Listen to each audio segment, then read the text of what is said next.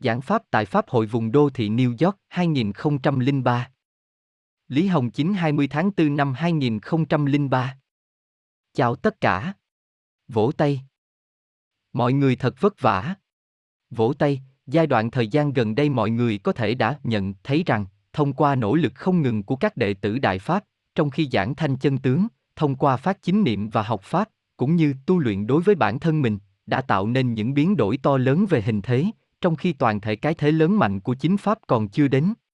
Các sinh mệnh tà ác trong không gian còn lại quả là rất ít rồi, vì vậy chúng đã không thể tạo thành bức hại và can nhiễu trên diện tích rất rộng được nữa.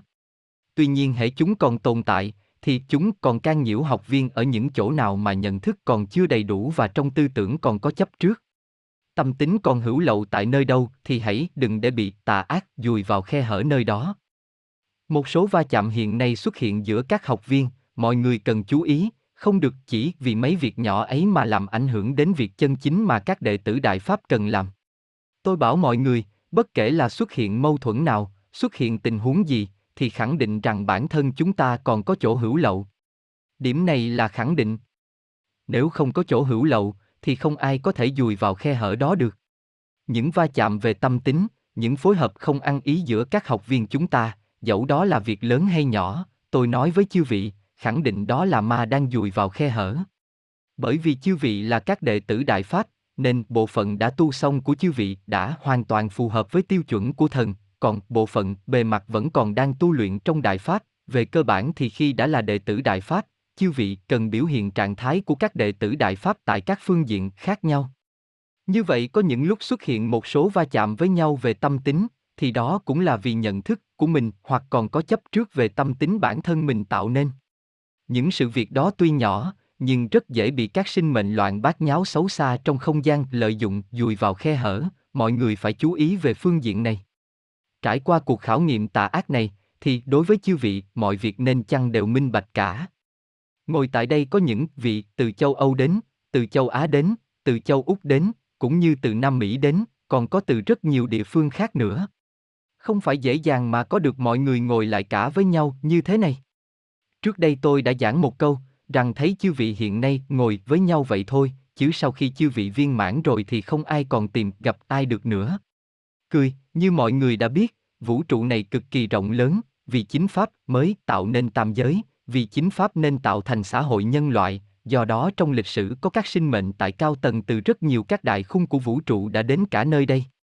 Bấy giờ họ không đến từ một diện rộng, mà họ đến đây với tính chất đại biểu vào những thời kỳ khác nhau để rồi phối hợp sự việc tối hậu này. Tức là, một bộ phận lớn trong các đệ tử Đại Pháp là đã đến theo các thiên thể đó, người người kết duyên, rồi sau ngày viên mãn quay trở về, chư vị dẫu muốn gặp lại thì cũng hầu như không thể được, do đó chư vị nên biết quý cái duyên phận này.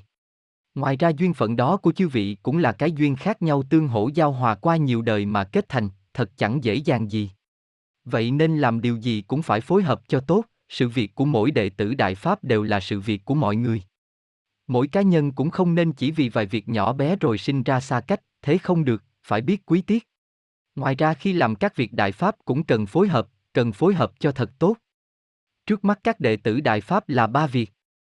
Một là giảng chân tướng, hai là phát chính niệm, phát chính niệm có tác dụng đối với cả tự thân và tình thế bên ngoài thân thể, và ba là bản thân mình tu luyện và học Pháp cho tốt. Ba việc này đều vô cùng quan trọng.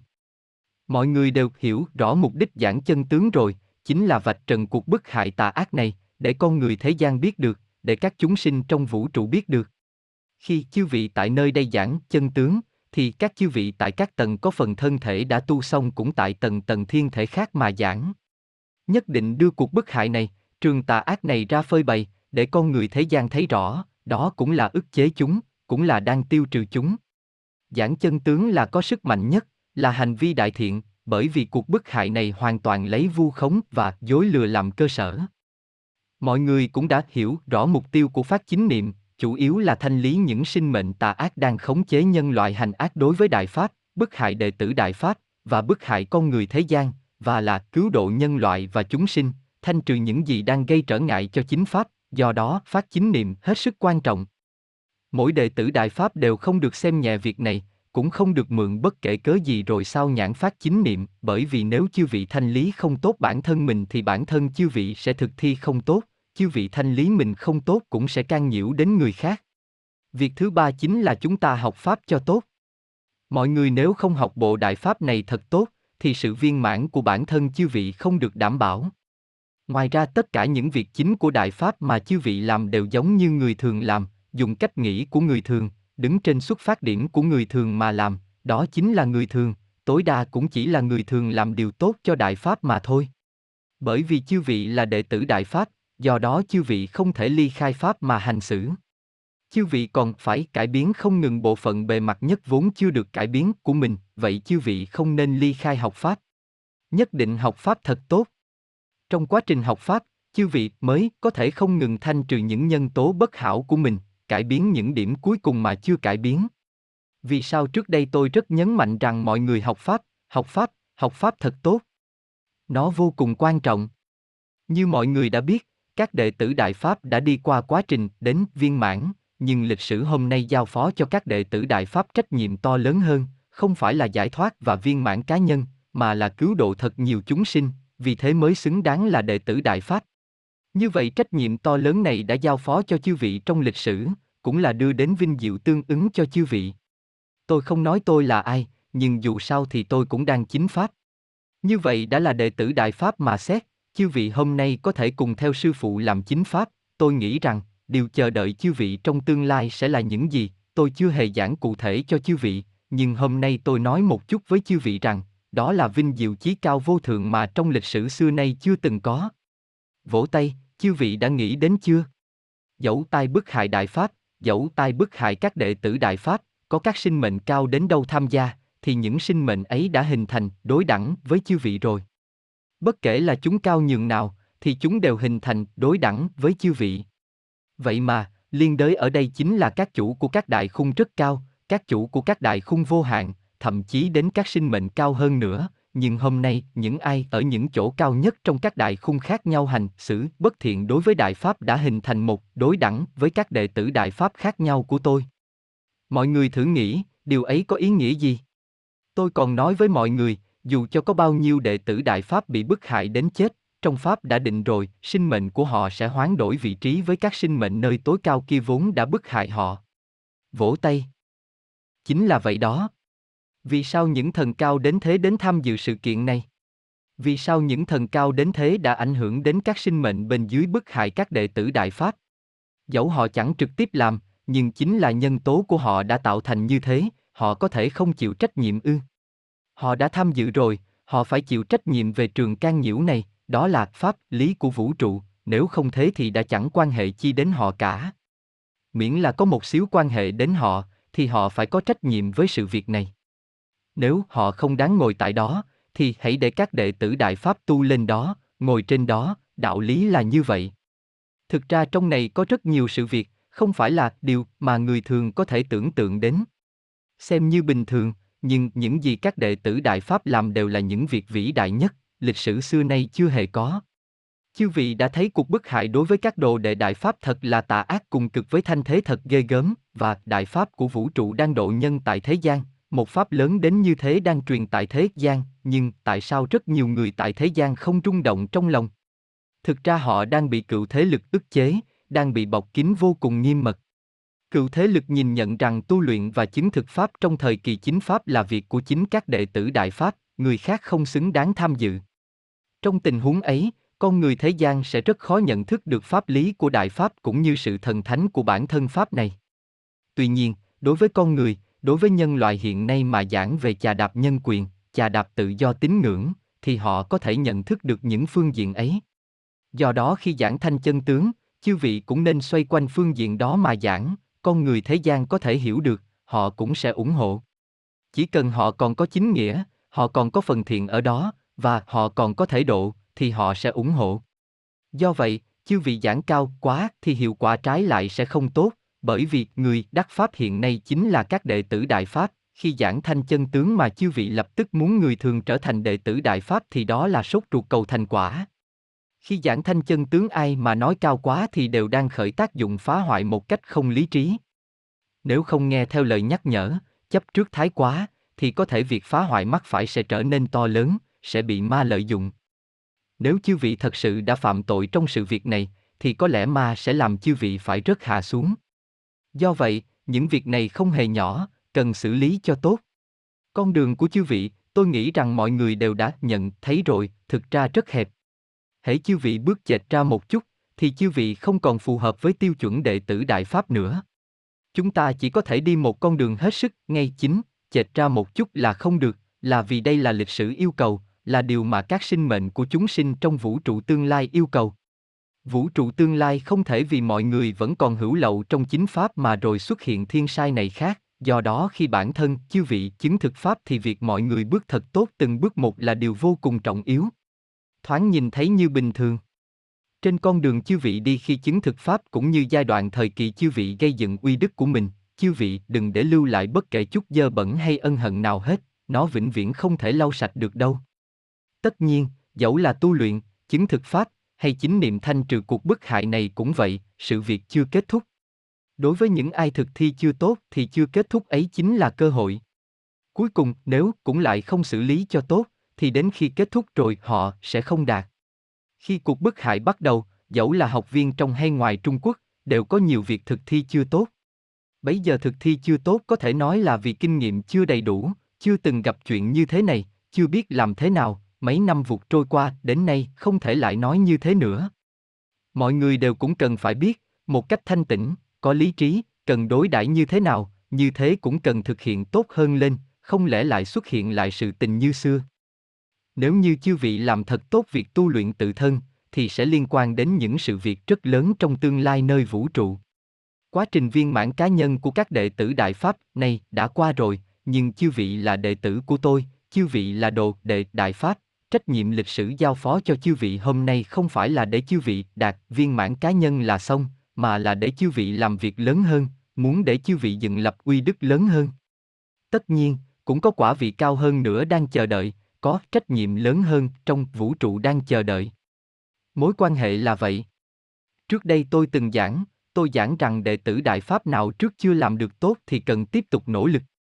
Dẫu chư vị đã qua quá trình tu luyện ấy rồi, nhưng chư vị còn phải tu bản thân mình thật tốt hơn nữa, cần tu thật tốt nốt phần nhỏ vẫn chưa tu xong đang còn ở bề mặt, do vậy học Pháp là vô cùng quan trọng. Chư vị biết không?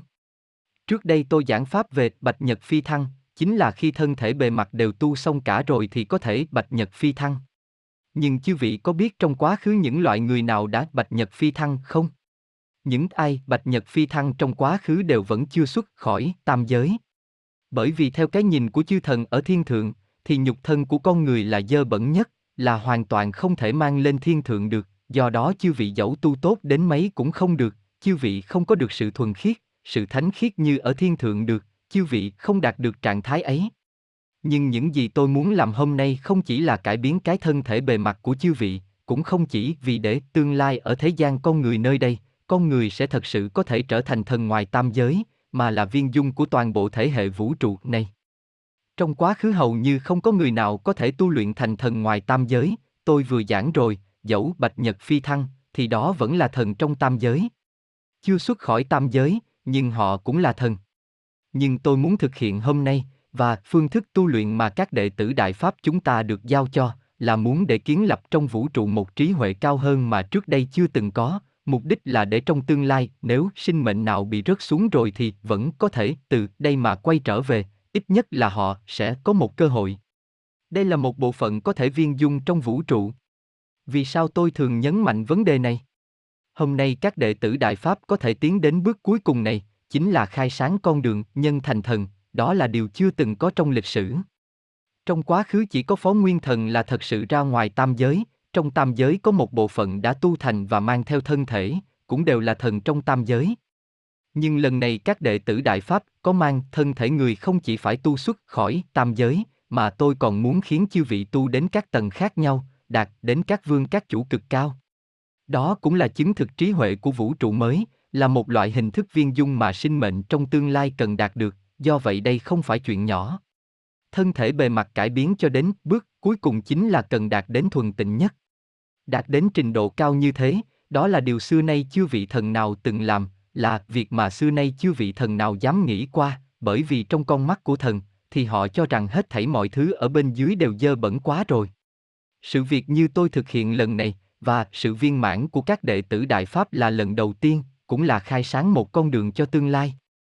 Nói là khai sáng ấy, chứ kỳ thực trong Pháp đã có trí huệ này từ lâu, chỉ là vấn đề thực hiện mà thôi. Vì sao cần thực thi như vậy? Tôi vừa giảng rồi, là vì vũ trụ cần viên dung, thực ra còn có rất nhiều nhân tố. Nếu khai mở con đường này, còn giải quyết được một vấn đề lớn nhất, điều mà trong vũ trụ xưa nay chưa có thần nào dám nghĩ đến. Chư vị có biết chư thần tồn tại như thế nào không? Chư vị đi qua vùng miền trung nước Mỹ, thấy nước Mỹ có một số núi không có cây cỏ che phủ, những khối đá trần trụi trông rất giống người, nhất là đến miền Nam, phía Nam của miền Trung, hơn nữa rất giống thần. Một số trong đó trông rất giống Bồ Tát và Phật, còn có những khối đá giống hình tượng của các thần khác. Vì sao như thế? Thực ra đó chính là đối ứng của thần, nó là bộ phận thấp nhất của thần. Chư thần trong quá khứ có một loại quan hệ đối ứng đối với bề mặt của các tinh cầu, họ đều có một hệ tuần hoàn của sinh mệnh. Thần đảm bảo rằng khối đá đó không bị hoại, còn sự tồn tại của khối đá bảo đảm cho sinh mệnh của thần, hễ khối đá bị hoại, thì thần thể đó cũng bị giải thể, hoặc có thần bị rớt xuống, có một quan hệ như thế. Thực chất, đó là do thần cao hơn đang khống chế. Nhưng loại quan hệ đối ứng ấy không phải là quá trình tổ hợp lạp tử như lạp tử nhỏ tổ hợp thành lạp tử lớn rồi lạp tử lớn tổ hợp thành một tầng các lạp tử lớn hơn, mà là từ bản chất vật chất càng ngày càng ít, tức là vật chất càng ngày càng đạm hóa, đạm hóa cho đến đạt được tiêu chuẩn của thần thể, về thực chất thì vật chất cũng càng ngày càng nhẹ, một mạch cho đến các thần ở các tầng khác nhau, cho đến thần ở cao nhất. Tất nhiên, càng đạm hóa thì càng thuần tịnh. Trong quá khứ tôi từng giảng, tôi nói rằng các đệ tử Đại Pháp từ châu Âu qua dự Pháp hội ở đây, đi máy bay đến, xem như đã di chuyển một quãng rất xa, tuy nhiên dưới con mắt của thần mà xét, cái lạp tự trái đất này chỉ như một hạt cát quá nhỏ bé, sự di chuyển của chư vị thì cũng tự như chưa có di chuyển gì cả. Đó là con người. Kỳ thực đối với thần, họ cũng có giới hạn của các thần khác nhau. Với chư thần trong quá khứ, sự di chuyển của họ cũng là nội trong phạm vi của họ, chỗ cực hạn cũng là do đối ứng của khối đá ở mặt đất tạo thành. Họ không thoát ly khỏi và cũng không mang theo mình cái khối đá ở bề mặt tinh cầu trong vũ trụ được, nếu mất đi khối đá đối ứng ấy thì họ giống như mất gốc, mất sự bảo đảm cho sinh mệnh, như thế sẽ bị giải thể và hủy hoại. Điều này tôi chưa từng giảng cho chư vị. Vỗ tay. Hôm nay tôi giảng rõ vấn đề ấy cho chư vị, chính là nói rằng vấn đề ấy đã được giải quyết rồi. Vì sao tôi nói rằng chư thần của tương lai, vũ trụ mới của tương lai sẽ tốt đẹp phi thường? Nếu giảng ra từng chỗ tốt đẹp thì cần một đoạn giảng pháp rất dài mới có thể giảng cho thật rõ. Theo tôi thấy, chư thần trong tương lai sẽ thật sự là thần, họ sẽ không còn cần khối đá đối ứng ở trên mặt đất như thế nữa, thần của các thể hệ khác cũng không còn cần khối đá và vật chất đối ứng ở lạp tử bề mặt tại các thể hệ của họ nữa. Bởi vì chư thần trong quá khứ nếu không còn đối ứng vật chất ở tầng thấp nhất thô nhất, thì họ sẽ mất đi hệ thống tuần hoàn vật chất, không còn đảm bảo được sinh mệnh của mình, nó có quan hệ như thế. Nhưng mọi người đã nghĩ đến chưa? Đá là do phân tử tạo thành, mà thân thể con người cũng lại như thế. Nếu như chư vị khiến cái thân thể vật chất ở bề mặt nhất này của con người cũng tu thành, thì khi ấy chẳng phải bản thân mình mang theo được sự đảm bảo căn bản kia là gì? Đi đến đâu chư vị cũng sẽ không còn chịu hạn chế kia nữa, nhưng cần phải đạt đến được sự thuần khiết và thánh khiết mà tầng ấy yêu cầu. Tôi cũng nói với chư vị, trong chính Pháp tôi đã khiến những thứ xấu tệ nhất cải biến sang trạng thái tốt nhất, hoàn mỹ nhất. Vỗ tay. Chư thần tại các tầng khác nhau, thực ra đều có phạm vi giới hạn trong các tầng khác nhau của họ và giới hạn sinh mệnh trong tầng ấy. Đối với con người mà nói, xưa nay không ai giảng cho con người về trạng thái của thần là gì, cũng không cho phép giảng cho con người. Cựu vũ trụ rồi sẽ giải thể triệt để, mọi thứ đều sẽ qua đi, điều tôi giảng cũng sẽ là quá khứ. Tương lai lại không giống thế nữa, mà sẽ rất tốt đẹp. Thần của tương lai sẽ hoàn toàn thoát khỏi những thiếu sót kia của thần trong quá khứ, trở nên tốt đẹp hơn nữa, cao thượng hơn nữa, thần thánh hơn nữa. Do vậy chính Pháp thiên thể không chỉ là vấn đề trật tự trong vũ trụ không còn tốt nên phải quy chính nó, Pháp quá khứ không còn tốt nên phải quy chính nó, không chỉ là như vậy, nếu chỉ là như vậy, mọi người thử nghĩ, thực ra cũng không cần tôi đến thực hiện việc này. Cần phải giải quyết rất nhiều rất nhiều vấn đề từ căn bản, thế tôi mới đến. Vỗ tay, trong tôi cũng giống với chư vị, dẫu sư phụ có giảng như thế nào, thì cái thân thể bề mặt này của sư phụ trông cũng giống với chư vị, ở đây chúng ta đều chính là có biểu hiện của con người. Nhưng mọi người đều biết rằng, chư vị là người tu luyện, về bản chất chư vị khác với con người bình thường. Tất nhiên, tôi cũng có những chỗ khác với chư vị, trước kia tôi đã giảng cho chư vị rồi, ở đây tôi không nói thêm nữa. Tôi muốn nói rằng, trong tu luyện, chư vị nhất định phải tận dụng thời gian để tu bản thân cho tốt, dẫu bận rộn thế nào, nhiều việc đến đâu, chư vị không được sao nhãng việc tự mình học Pháp và tu luyện, đó là sự bảo đảm căn bản cho việc chư vị có thể chứng thực Pháp cho tốt, cũng là sự bảo đảm cho việc chư vị có thể đi đến bước cuối cùng. Rất nhiều điều nhìn qua thấy thật bình thường, nhưng trong ấy tàng chứa muôn vàn điều tốt đẹp và vinh quang vĩ đại. Ba việc ấy nếu chư vị đều có thể làm cho tốt, thì trong đó đã có mọi thứ rồi, đã bao dung hết thảy rồi. Thời gian có thể chứng thực Pháp không còn nhiều nữa. Mọi người hãy xem, tà ác mau chóng sẽ không còn làm gì được nữa. Chư vị đang ngồi đây, cũng là từ ngày hai mươi tháng bảy năm một nghìn chín trăm chín mươi chín trải bao biến cố đến nay, mọi người cũng đã thấy hình thế thời bấy giờ cũng như hiện nay, dẫu tà ác tại một số địa phương ở Trung Quốc còn điên cuồng đến thế nào đi nữa thì giờ mọi thứ đã khác rồi. Toàn thế giới cũng vậy. Người ta càng ngày càng hiểu rõ về cuộc bức hại tà ác này, con người thế gian đều đang tỉnh ra. Tà ác cũng bị tiêu trừ đến mức độ như thế thì mới có biến đổi ấy, tiêu trừ tà ác rồi thì con người mới có thể tỉnh ra. Tức là cuộc bức hại tà ác này đã không thể duy trì tiếp được nữa, thời gian dành cho tà ác không còn lại là mấy, nếu như khi cái thế lớn của chính Pháp còn chưa đến, cựu thế lực nhận ra rằng chúng không đạt được tác dụng khảo nghiệm các đệ tử Đại Pháp và giúp bộ Pháp này dựng lập uy đức, khi ấy cựu thế lực sẽ khiến chúng rời khỏi vũ đài lịch sử rồi tiến nhập vào cửa vô sinh, và sự kiện này sẽ kết thúc. Do đó, mọi người cần tận dụng thời gian, vào quá trình thời gian cuối cùng khi còn chưa kết thúc này, mọi người phải làm sao cho xứng với chính mình, thực hiện cho tốt những việc cuối cùng.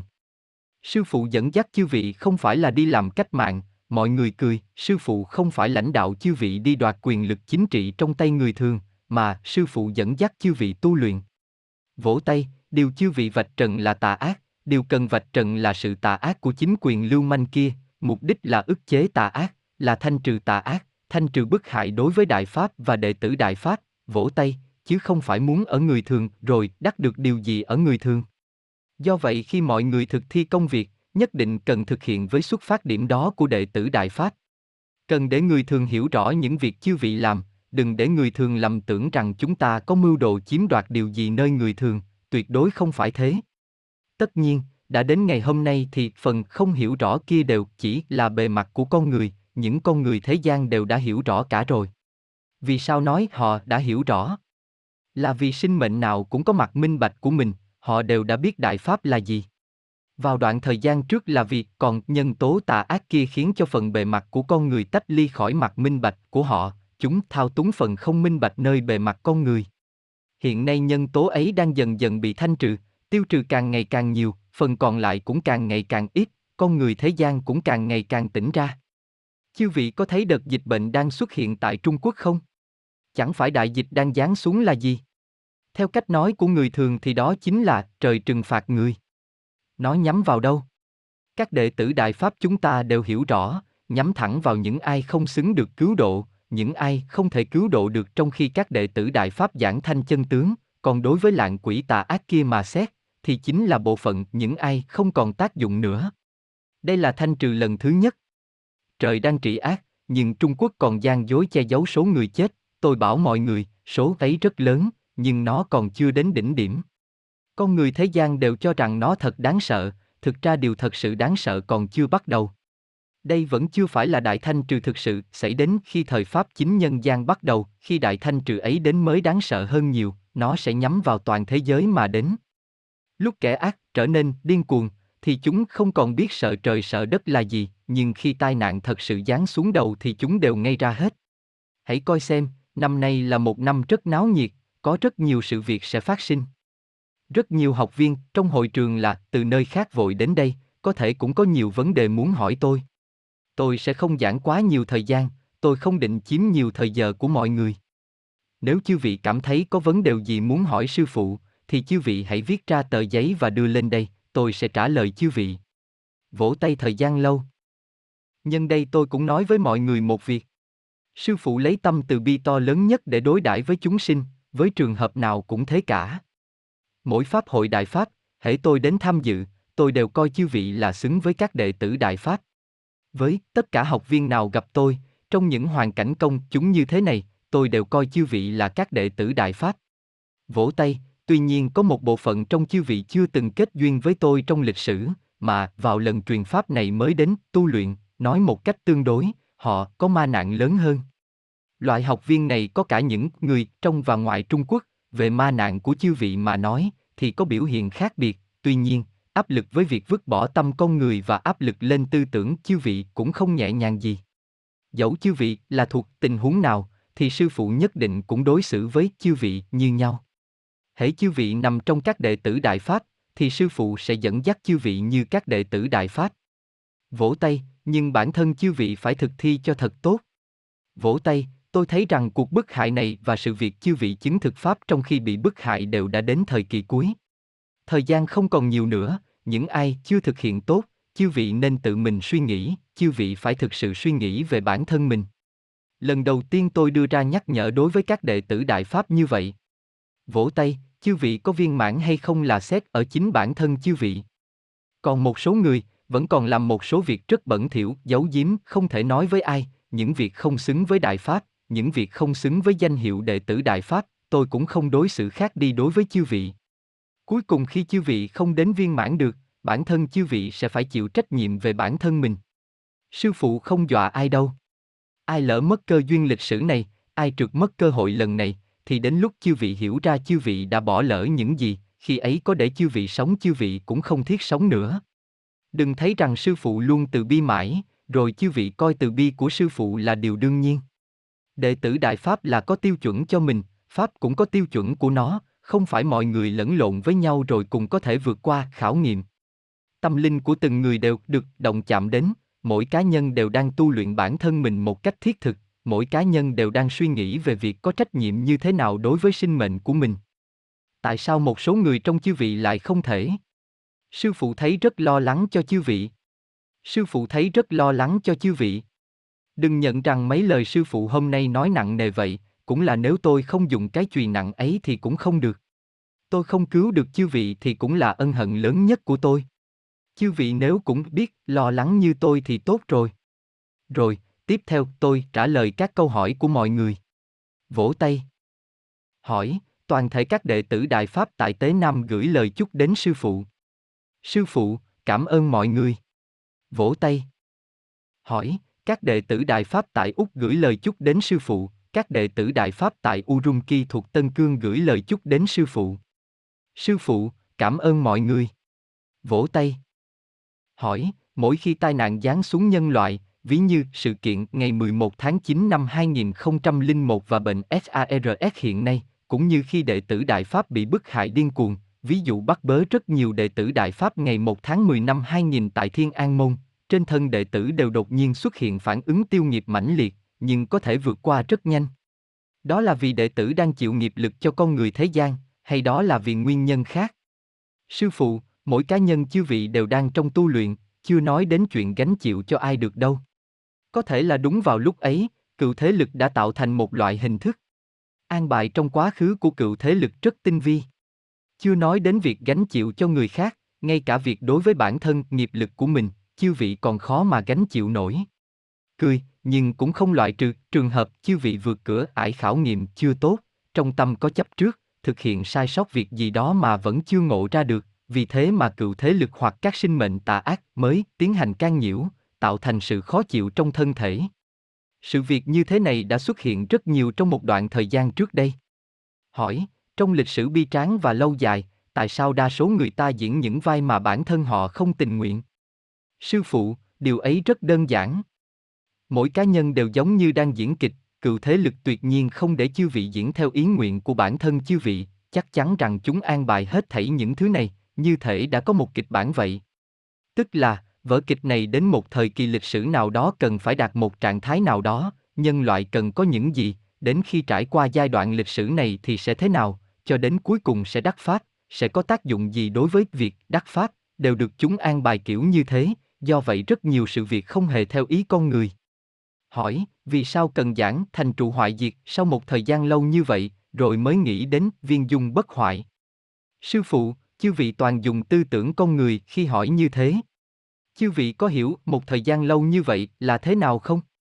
Trong các tầng khác nhau ở vũ trụ có thời gian khác nhau, tạo thành thời gian dài ngắn khác nhau đối với các sinh mệnh bị hạn định trong thời gian của các tầng khác nhau.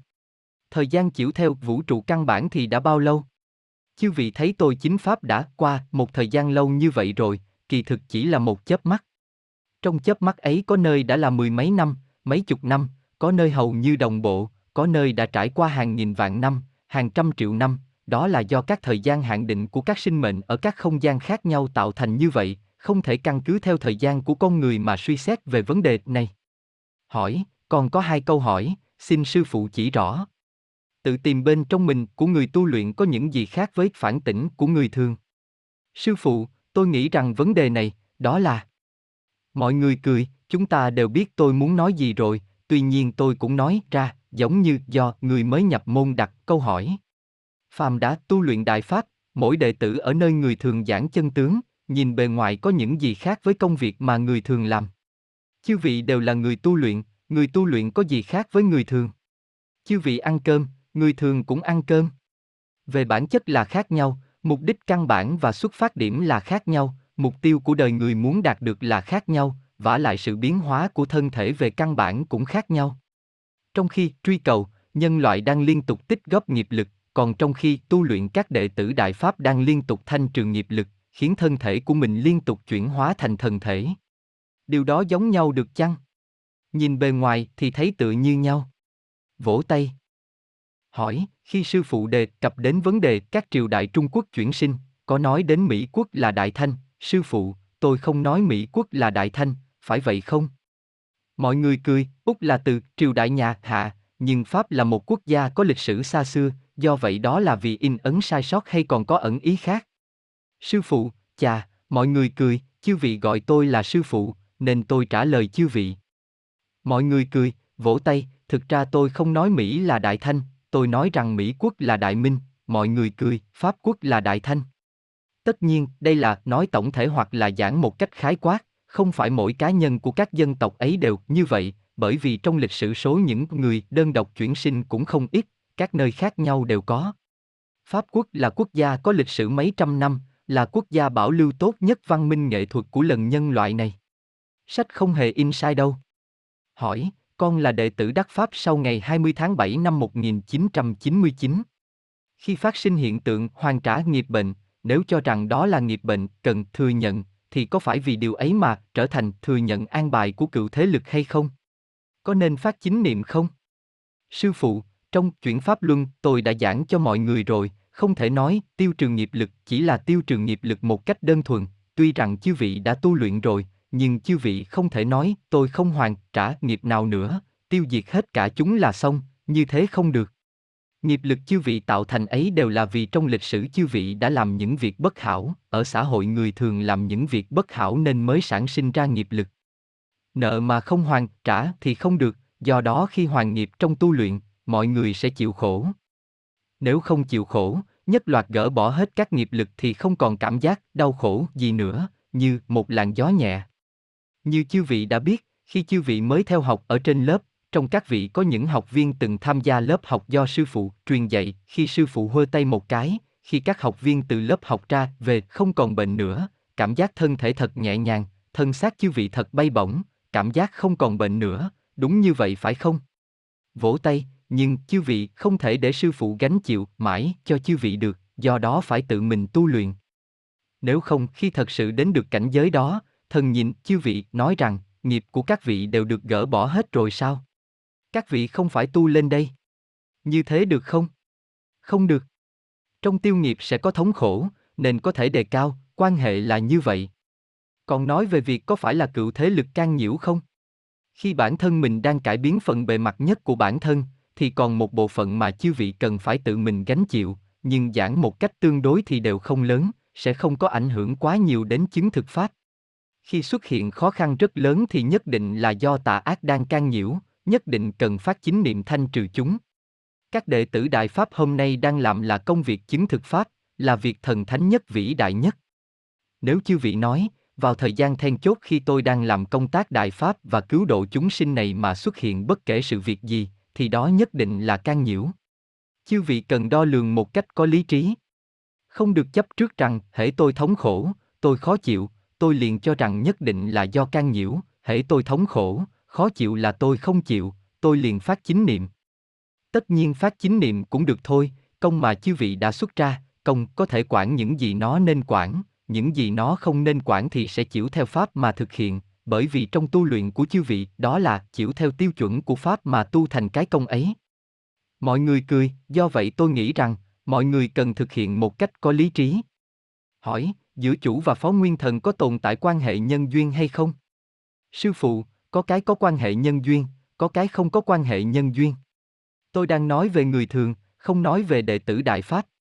Con người ở thế gian, tôi thường hay phát hiện thấy một cá nhân là một người ít nào đó trong lịch sử, nhưng ở một nơi khác tôi cũng phát hiện thấy một cá nhân khác cũng là người ít ấy trong lịch sử, thậm chí ở Mỹ quốc là nơi xa xôi cách non cách bể tôi cũng phát hiện có hiện tượng ấy. Vì sao? Chính là con người có chủ nguyên thần, phó nguyên thần của mình, còn có các nhân tố khác, tôi cũng giảng con người còn có các nhân tố ở trên thân của nhục thân. Do vậy có thể là ở thế gian đồng thời tồn tại mấy cá nhân đều là một cá nhân trong lịch sử, vậy là hiện tượng này có rất nhiều. Hỏi, các đệ Đại Pháp tại Cáp Nhĩ Tân gửi lời chúc đến Sư Tôn. Sư phụ, cảm ơn mọi người. Vỗ tay. Hỏi, dẫu hoàn cảnh có hiểm nguy đến đâu, tà ác điên cuồng đến đâu, chúng con nhất định theo Sư phụ đi bước đường cuối cùng cho thật tốt. Xin Sư phụ đừng lo. Sư phụ, cảm ơn mọi người. Vỗ tay, tôi tin. Bây giờ tôi thật sự tin.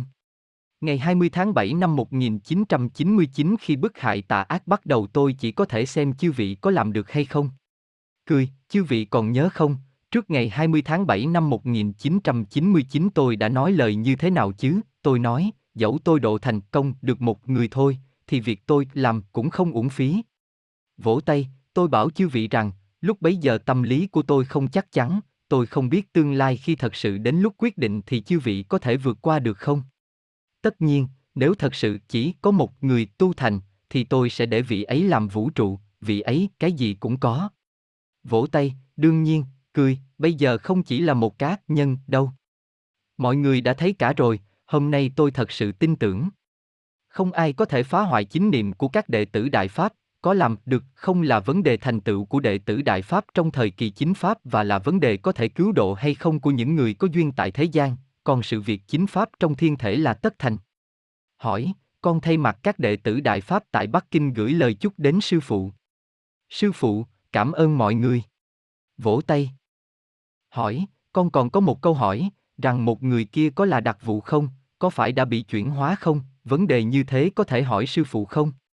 Sư phụ, tôi nhìn nhận như thế này, đã chuyển hóa hay không bị chuyển hóa cũng vậy, đó đều là việc của con người, tôi nhìn là nhìn căn bản của sinh mệnh.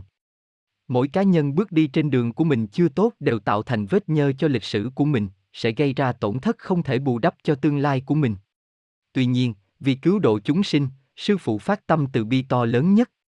Trong giảng pháp trước đây tôi đã giảng rồi, tôi không quan tâm chư vị là đặc vụ hay làm nghề gì, tôi đều coi chư vị là một con người. Chư vị trước nhất là con người, chỉ có công tác khác nhau. Không thể vì công tác chư vị khác biệt dẫn đến chư vị trượt mất cơ duyên từ vạn cổ này, chư vị phải có trách nhiệm với sinh mệnh của mình. Tôi không thể vì công tác của chư vị khác biệt mà không độ chư vị. Nhưng nói là như vậy, tôi cũng không thể vì chư vị có công tác đặc thù, chư vị làm những việc phá hoại Pháp, chư vị làm những việc không xứng với Đại Pháp, không xứng với đệ tử Đại Pháp, rồi tôi vẫn có thể để chư vị viên mãn, lưu chư vị lại trong tương lai. Quan hệ là như vậy. Tất nhiên, vẫn còn có cơ hội, chừng nào cuộc bức hại này chưa kết thúc, nhưng thời gian rất eo hẹp. Thực hiện thế nào, bù đắp, tổn thất ra sao, đó là việc của chư vị. Cần phải nhanh lên. Hỏi, có người không dứt bỏ Đại Pháp và cũng không dứt bỏ con người. Bề ngoài cũng là đang tu, thực hiện một số công việc chính Pháp, nhưng trên thực tế khuấy động thị phi, gây nhiều rắc rối, thậm chí cả tự sát, đồng tính luyến ái, những người như thế kết quả sẽ ra sao? Có nhập ma đạo không? Những ai ủng hộ những người như thế thì sẽ như thế nào? Sư phụ, tôi đều biết. trừ khi vạn bất đắc dĩ ra, tôi không muốn khai trừ họ, do vậy đối với việc này thì tôi đang quan sát, đang xem thế nào. Tốt nhất là những vị này muốn cho xứng với tự mình thì cần tỉnh ra ngay, tỉnh ra ngay. Nếu chư vị có quyết tâm, chư vị hãy lấy những việc mình từng làm nói ra với các đệ tử Đại Pháp, như thế sẽ tốt hơn. Thời gian không đợi người đâu, tôi thật sự đang rất lo lắng cho chư vị. Không được coi từ bi của sư phụ là trò đùa, Pháp là có tiêu chuẩn. Hỏi, làm thế nào để giúp đỡ các bạn đồng tu tốt hơn, sao cho đề cao toàn thể? Sư phụ, kỳ thực những việc cụ thể đó thì để chư vị tự mình thực hiện. Quy đức là tự chư vị kiến lập, con đường tu luyện này là bản thân chư vị đi qua. Nếu mỗi việc nhỏ đều do tôi bảo chư vị thực hiện ra sao, thì chư vị mất đi cơ hội kiến lập uy đức cho mình.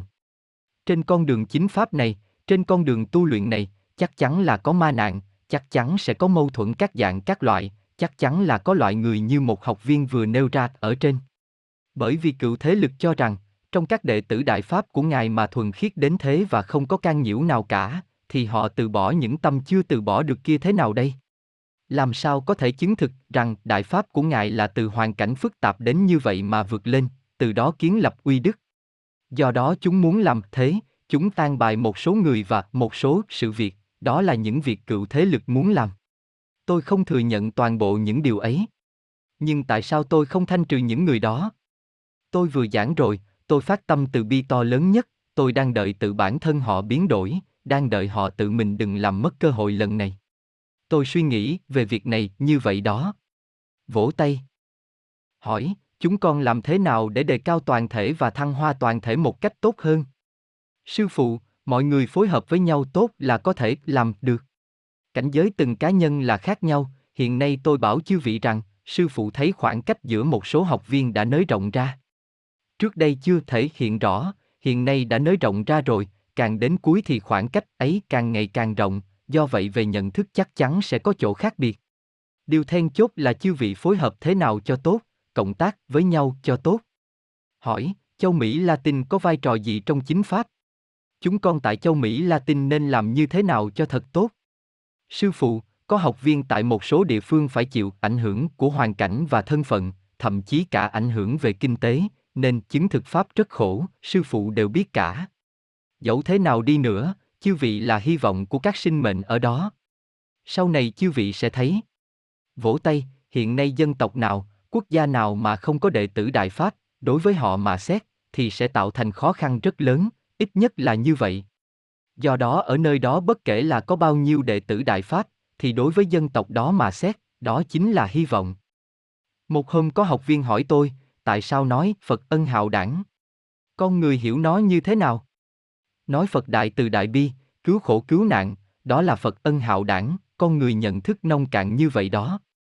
Mọi người nghĩ xem, bất kể thân của chư vị ở đâu, thuộc dân tộc nào, địa phương nào, quốc gia nào, thì nhìn bề ngoài chư vị là một người thường rất thông thường, chư vị chính là một sinh mệnh, nhưng thực ra đều có người có nhân duyên với chư vị. Không chỉ là vậy, trước đây tôi vẫn thường giảng cho chư vị, các lạp tử đều là do tầng tầng vô hạn các lạp tử ở vi quan tổ hợp thành một tầng lạp tử bên trên, lại do một tầng lạp tử bên trên tổ hợp thành một tầng lạp tử bên trên nữa, không ngừng tổ hợp thành lạp tử lớn hơn theo cách ấy, mà trong mỗi tầng lạp tử đều có nhiều vô hạn các sinh mệnh. Hoặc phóng đại một tiểu lạp tử lên xem, thì giống như trái đất, giống như tinh cầu mà ở trên đó có vô số sinh mệnh. Mọi người nghĩ xem, cấu thành nên thân thể người có bao nhiêu lạp tử? Đó chính là phạm vi bên trong của tự bản thân chư vị. Con người ta cũng là một sinh mệnh có thân ở trong phạm vi hoàn cảnh đó, giống như tấm bọt bể thấm đẫm nước. Thế gian này cũng giống như nước, các sinh mệnh và vật chất ở vi quan nhiều đến mức có mật độ như nước. Bất kể chư vị có thân ở đâu, thì bên trong phạm vi của chư vị cũng có các sinh mệnh vi quan rất to lớn vĩ đại đối ứng với thân thể của chư vị. Do vậy một cá nhân trong quá trình tu luyện, không chỉ là tầng tầng thân thể của chư vị tu luyện thôi đâu, mà tế bào của tầng tầng lạp tử trong thân thể chư vị đều là hình tượng của chư vị. Tuy nhiên mọi người đã nghĩ đến chưa? Ở trên tế bào lạp tử ấy nếu phóng đại ra thì sẽ thấy nó có vô số chúng sinh phải không? Cũng có sinh mệnh có hình tượng con người phải không? Vậy mà có biết bao nhiêu tế bào như thế? Thực ra các tế bào của chư vị chính là những tinh cầu đối với các sinh mệnh tại vi quan. Mà đâu chỉ tế bào. Tế bào cũng chính là do bao nhiêu lạp tử vi quan tạo thành. Các tế bào hoặc các lạp tử vi quan có hình tượng của chư vị chính là các vương của hết thảy các sinh mệnh bên trong lạp tử đó, trong đó có vô số sinh mệnh đều quy về chúng quản. Nếu như chư vị tu không tốt, thì các tế bào của bản thân chư vị cũng tu không tốt, còn nếu chư vị tu tốt, thì tế bào bản thân chư vị cũng tu tốt, các sinh mệnh nội trong quản lý của tế bào chư vị cũng tu tốt. Mọi người nghĩ xem, một sinh mệnh tu thành thì sẽ tu thành biết bao nhiêu sinh mệnh. Theo thần mà xét, không nói là sinh mệnh to thì mới trân quý, còn sinh mệnh nhỏ thì không trân quý. Chư vị đã biết trong thế giới rất nhỏ rất vi quan đều cũng có Phật. Sinh mệnh không phải khác nhau ở chỗ to nhỏ, mà họ đều như nhau, kết cấu không có khác biệt gì, chỉ là do lạp tử cấu thành nên thể hình của họ nên mới to nhỏ khác nhau. Sinh mệnh là bình đẳng. Mọi người thử nghĩ xem, nếu như một cá nhân đắc độ tu thành, thì sẽ có vô số vô lượng bao nhiêu sinh mệnh đã tu thành, đã đắc độ. Nhưng trong quá trình tu thành ấy, phải dùng đến trí huệ thật là lớn, phải lao tâm thật là nhiều để cân bằng mỗi từng sinh mệnh trong cả quần thể nhiều vô số các sinh mệnh vi quan hồng quan ấy. Giống như độ chư vị, cũng phải giải quyết những vấn đề của họ. Tại sao nói Phật ân hạo đảng? Mọi người nghĩ xem, khi độ một cá nhân, thì vị Phật độ nhân ấy đã phải hy sinh nhiều thế nào? Vì hết thảy các chúng sinh vi quan vô hạn đối ứng với chư vị, giống như đối với chư vị trong quá trình tu luyện, đối với họ cũng phải bắt đầu điều chỉnh thân thể, để chư vị đắc pháp, để chư vị có thể đạt, còn phải giải quyết nghiệp lực của họ nữa. Một công tác thật to lớn và tinh tế nhường nào. Không có tâm từ bi thì có làm được điều đó không? Do vậy người thường làm sao có thể lý giải được mấy chữ Phật ân hạo đảng đây? Mọi người nghĩ xem, một cá nhân tu thành, đó chính là tu thành một thể hệ rất to lớn, rất rộng lớn. Như tôi vừa giảng nói, điều tôi nói nghe như nói đùa ấy, nếu chỉ có một cá nhân tu thành, tôi sẽ để cá nhân ấy thành vũ trụ, dù thiên thể của người ấy to lớn đến đâu, tôi sẽ để hết thảy kết cấu trong vũ trụ đều có bên trong phạm vi thân thể của vị ấy. Tôi nói là nói như vậy, nhưng chư vị không được suy nghĩ nhiều quá, sư phụ có thể làm được điều đó, có ý vậy thôi. Do đó chư vị, các đệ tử Đại Pháp, dẫu thân đang ở nơi đâu, đều đang mang theo phúc phận vô hạn cho các sinh mệnh ở nơi đó, đều đặt định cơ sở tương lai cho họ, cơ sở rằng họ có thể được cứu trong tương lai. Chính là như vậy. Vỗ tay. Hỏi, thỉnh sư phụ giảng, các đệ tử Đại Pháp trong thời kỳ chính Pháp cần tiến hành thế nào cho chính về phương diện dụng tiền dụng vật? Sư phụ, đúng vậy, trong thời kỳ chính Pháp có một biến hóa tình huống đặc thù. Giai đoạn lịch sử cho tu luyện cá nhân của chư vị đã được vạch ra một đường. Đoạn ấy chỉ là tu luyện, đều cần phải đi như thế, nhưng hình thức xã hội hôm nay đã khác với hình thức xã hội quá khứ. Như mọi người đã thấy, vì khoa học hiện đại đã tạo nên rất nhiều công cụ giao thông và công cụ thông tin hiện đại, như thế mọi người thử nghĩ xem, với những công cụ thông tin ấy, một người ở một nơi nói, mà toàn thế giới lập tức đồng thời biết được, nghe được, thấy được, ảnh hưởng ấy rất to lớn. Đối với cựu thế lực mà xét, tà ác đang lợi dụng những thứ đó để bức hại, để vu khống, các đệ tử Đại Pháp nếu chỉ dựa vào miệng của mình để nói, thì nhiều khi thấy rằng rất khó cứu được nhiều người hơn nữa. Tất nhiên, chư vị một người bằng mười người, bằng trăm người, nhưng dù sao cũng là đang vạch trần những lời vu khống và tà ác do cả một bộ máy toàn bộ quốc gia gây dựng nên, như thế rất khó khăn. Do vậy mọi người sử dụng một chút đến công cụ thông tin của người thường để chứng thực Pháp, để vạch trần tà ác, cứu độ chúng sinh, về nguyên tắc không có gì là sai cả. Bởi vì khoa học hiện đại đã cấu thành nên một xã hội đặc thù đến như thế rồi, như vậy khi mọi người chứng thực Pháp cũng cần đến một số đầu tư để thực hiện các công việc này. Đành là như vậy, nhưng đến tận hôm nay, khi hết thảy sẽ mau chóng kết thúc, chúng ta chưa hề nhận một xu từ bất kể quốc gia nào, bất kể chính phủ nào, bất kể tổ chức nào, bất kể công ty nào, tất cả các việc của chúng ta đều là các đệ tử Đại Pháp lấy đồng lương thu nhập của chính mình, lấy những gì mình có để làm. Cựu thế lực đang ức chế con người, chúng cho rằng có làm được như vậy thì chư vị mới là xuất sắc, tại tình hình khó khăn đến vậy mà chư vị vẫn có thể chứng thực Pháp, mới là xuất sắc, là gây dựng uy đức. Vậy nên cựu thế lực đang can nhiễu một cách tà ác đến việc tôi chính Pháp, can nhiễu việc đệ tử Đại Pháp chứng thực Pháp, cũng thao túng những ủng hộ của người dân thế gian đối với đệ tử Đại Pháp, đang chặn đứng những nguồn đầu tư của xã hội. Các đệ tử Đại Pháp trong khi chứng thực Pháp vẫn luôn rất khó khăn về mặt kinh tế, thậm chí có những học viên còn rất khó khăn ngay cả trong cuộc sống. Trong tình hình như vậy, mọi người chứng thực Pháp, làm những việc mà các đệ tử Đại Pháp cần phải làm, tất nhiên là rất xuất sắc. Nhưng tôi không thừa nhận những an bài của cựu thế lực. Một việc nghiêm túc như vậy, toàn thể vũ trụ đang chính Pháp, đang tạo nên tương lai vũ trụ mới. Pháp đã có từ lâu, mang theo Đại Pháp viên dung này, tôi đã đến, không cần chúng sinh tại các tầng phải đặt định điều gì cho Pháp cả, cũng càng không cần chúng sinh tại các tầng và người thường cấp gì cho Đại Pháp. Đó chỉ là quan niệm và một số nhân tố do cựu thế lực hình thành trong lịch sử quá khứ, chúng đang lợi dụng cựu pháp lý trong thời kỳ hoại diệt để can nhiễu chính pháp, gây ra toàn là tác dụng phá hoại. Đành rằng như vậy, nhưng tôi nói với mọi người rằng, chư vị cũng không thể thu gom tiền từ các học viên còn đang phải dựa vào lương thu nhập để sống. Nguyên tắc là không được thu gom tiền trong các học viên, câu này tôi đã nói ngay từ đầu. Trong các đệ tử Đại Pháp có người làm kinh doanh, có người có nhiều tiền hơn một chút, họ tự nguyện chi tiền để làm một số việc thì cũng được, nhưng cần chú ý có chừng mực. Các học viên bình thường trong chúng ta khi bản thân mình chứng thực Pháp tự dùng thu nhập của mình để thực thi, điều ấy về nguyên tắc là không sao cả, không có gì để nói, bởi vì tự lấy thu nhập của mình để chứng thực Pháp, cứu độ chúng sinh, đó là uy đức. Cộng đồng các đệ tử Đại Pháp khi thực hiện một số việc đặc thù nào đó, ví dụ chư vị muốn thành lập công ty thông tấn, v. v. cộng đồng cùng tích lũy một số tiền để thực thi, điều đó về nguyên tắc cũng không hề sai gì, bởi vì đây cũng không phải là Đại Pháp thực hiện việc gì, mà là công ty do các đệ tử Đại Pháp thành lập ở xã hội, đó là công tác xã hội, là tổ chức tự phát của các đệ tử Đại Pháp đứng ra làm, không phải chính là Đại Pháp làm. Tất nhiên các đệ tử Đại Pháp đang tạo các điều kiện tiện lợi cho giảng thanh chân tướng.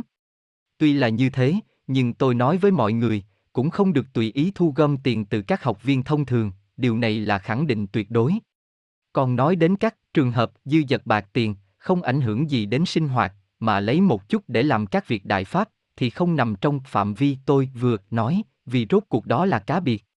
Xưa nay tôi không hề bảo chư vị thu bất kể hội phí nào cả, hay yêu cầu tiền giống như trong tôn giáo, điều đó không được phép làm. Hỏi, vấn đề tu thiện. Con thấy rằng rất nhiều sự việc làm chưa tốt đều là do tu thiện chưa đầy đủ mà thành. Sư phụ, câu đó nên nói như thế này, đối với con người thế gian, chúng ta cần hết sức cứu độ, phải thiện, không chỉ là phải thiện, mà còn cần từ bi cứu độ chúng sinh. Trong cuộc bức hại này, thực ra chịu độc hại thâm sâu nhất chính là con người thế gian. Những sinh mệnh tà ác kia muốn lợi dụng cuộc bức hại này để cắt đứt mệnh của con người thế gian trong tương lai. Do vậy, chúng ta cần từ bi với con người thế gian, cần giảng chân tướng cho họ, cứu độ họ. Đừng để họ sẽ bị đào thải trong một thời khắc pháp chính nhân gian.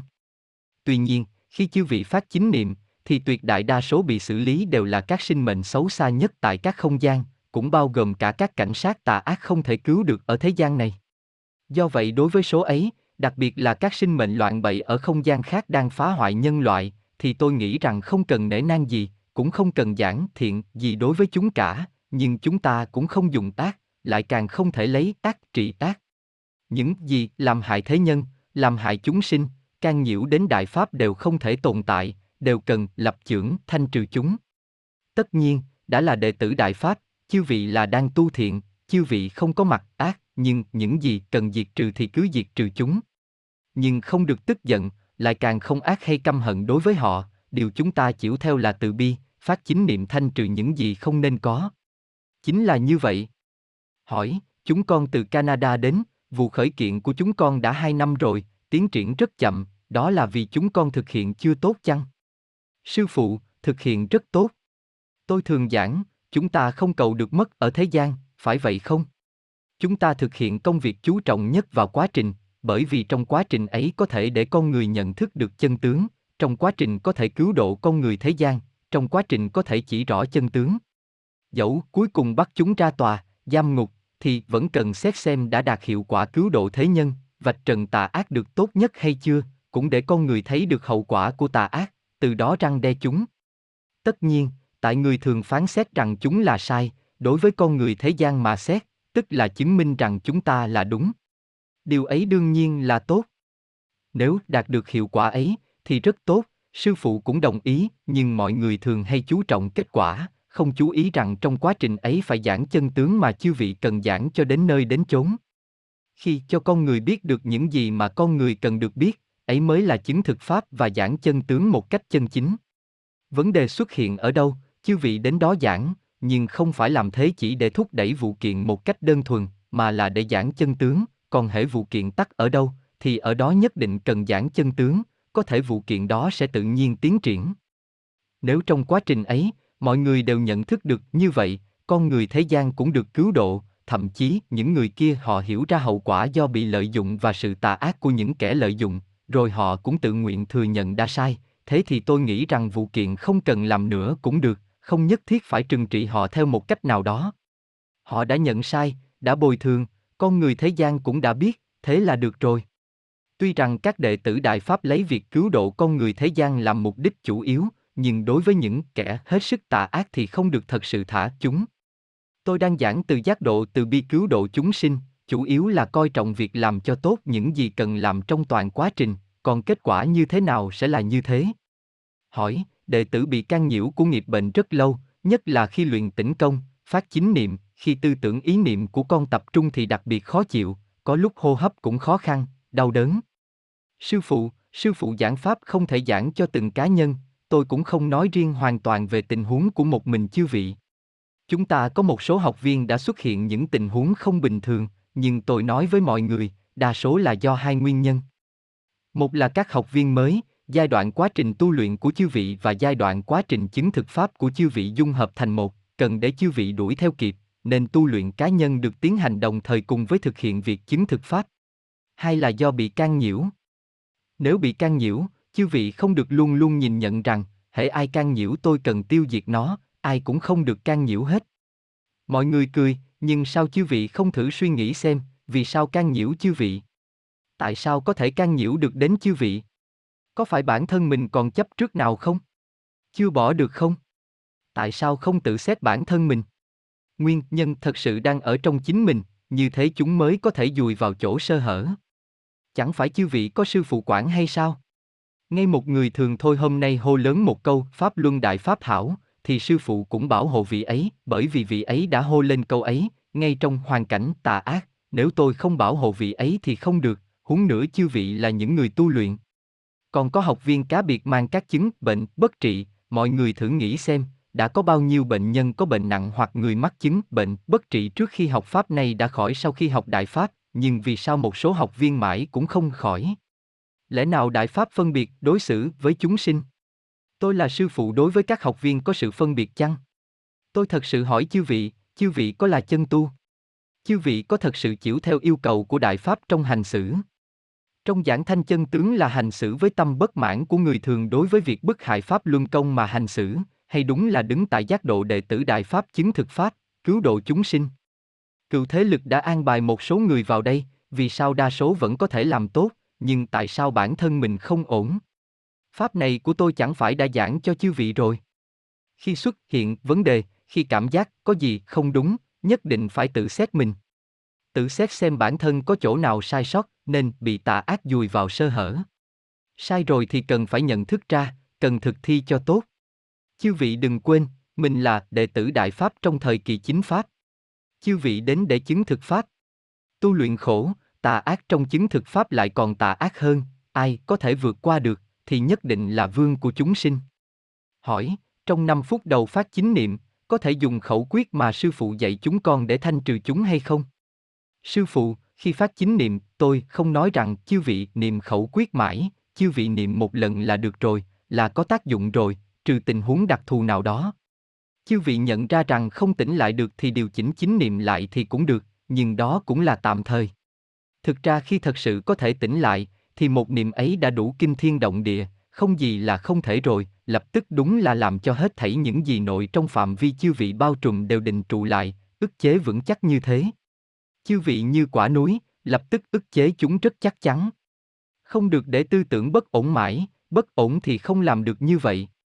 Hỏi, xin hỏi có thể lấy các bài kinh văn như Pháp Chính, Như Lai, xen vào các tiết mục của Phóng Quang Minh rồi phát sóng cho người thường xem được không? Sư phụ, tôi nghĩ rằng không vấn đề gì, sách của tôi cũng bán ngoài cửa hàng, cũng không vấn đề gì. Còn cụ thể thực hiện thế nào, chư vị cần phát sóng bao nhiêu, cần làm nhiều ít ra sao, thì đều là việc của bản thân chư vị, sư phụ chỉ có thể nói là không thành vấn đề. Cũng không được lấy một câu nói của sư phụ để bắt ép các học viên có ý kiến khác với mình, sư phụ đã nói thế này thế này, như thế không được. Bởi vì đây là công tác truyền tin, cần an bài thế nào cho tốt, cộng đồng phối hợp với nhau điều chỉnh cho tốt. Hỏi, một hôm con đi phát tài liệu sự thật, có một ông trong đoàn du khách từ Bắc Kinh nói rằng khi gặp ngài thì hãy thay mặt ông ấy vấn an ngài. Con đại biểu cho các đệ tử Đại Pháp tại Nông An Trường Xuân gửi lời chúc đến sư phụ. Sư phụ, cảm ơn mọi người. Vỗ tay, những ai hiểu được chân tướng đã càng ngày càng nhiều, do đó mới có biểu hiện như vậy. Hồi tôi ở Bắc Kinh, khắp Bắc Kinh người ta đều biết tôi, dẫu họ có tu luyện hay không, thì đều biết đến Lý Đại Sư.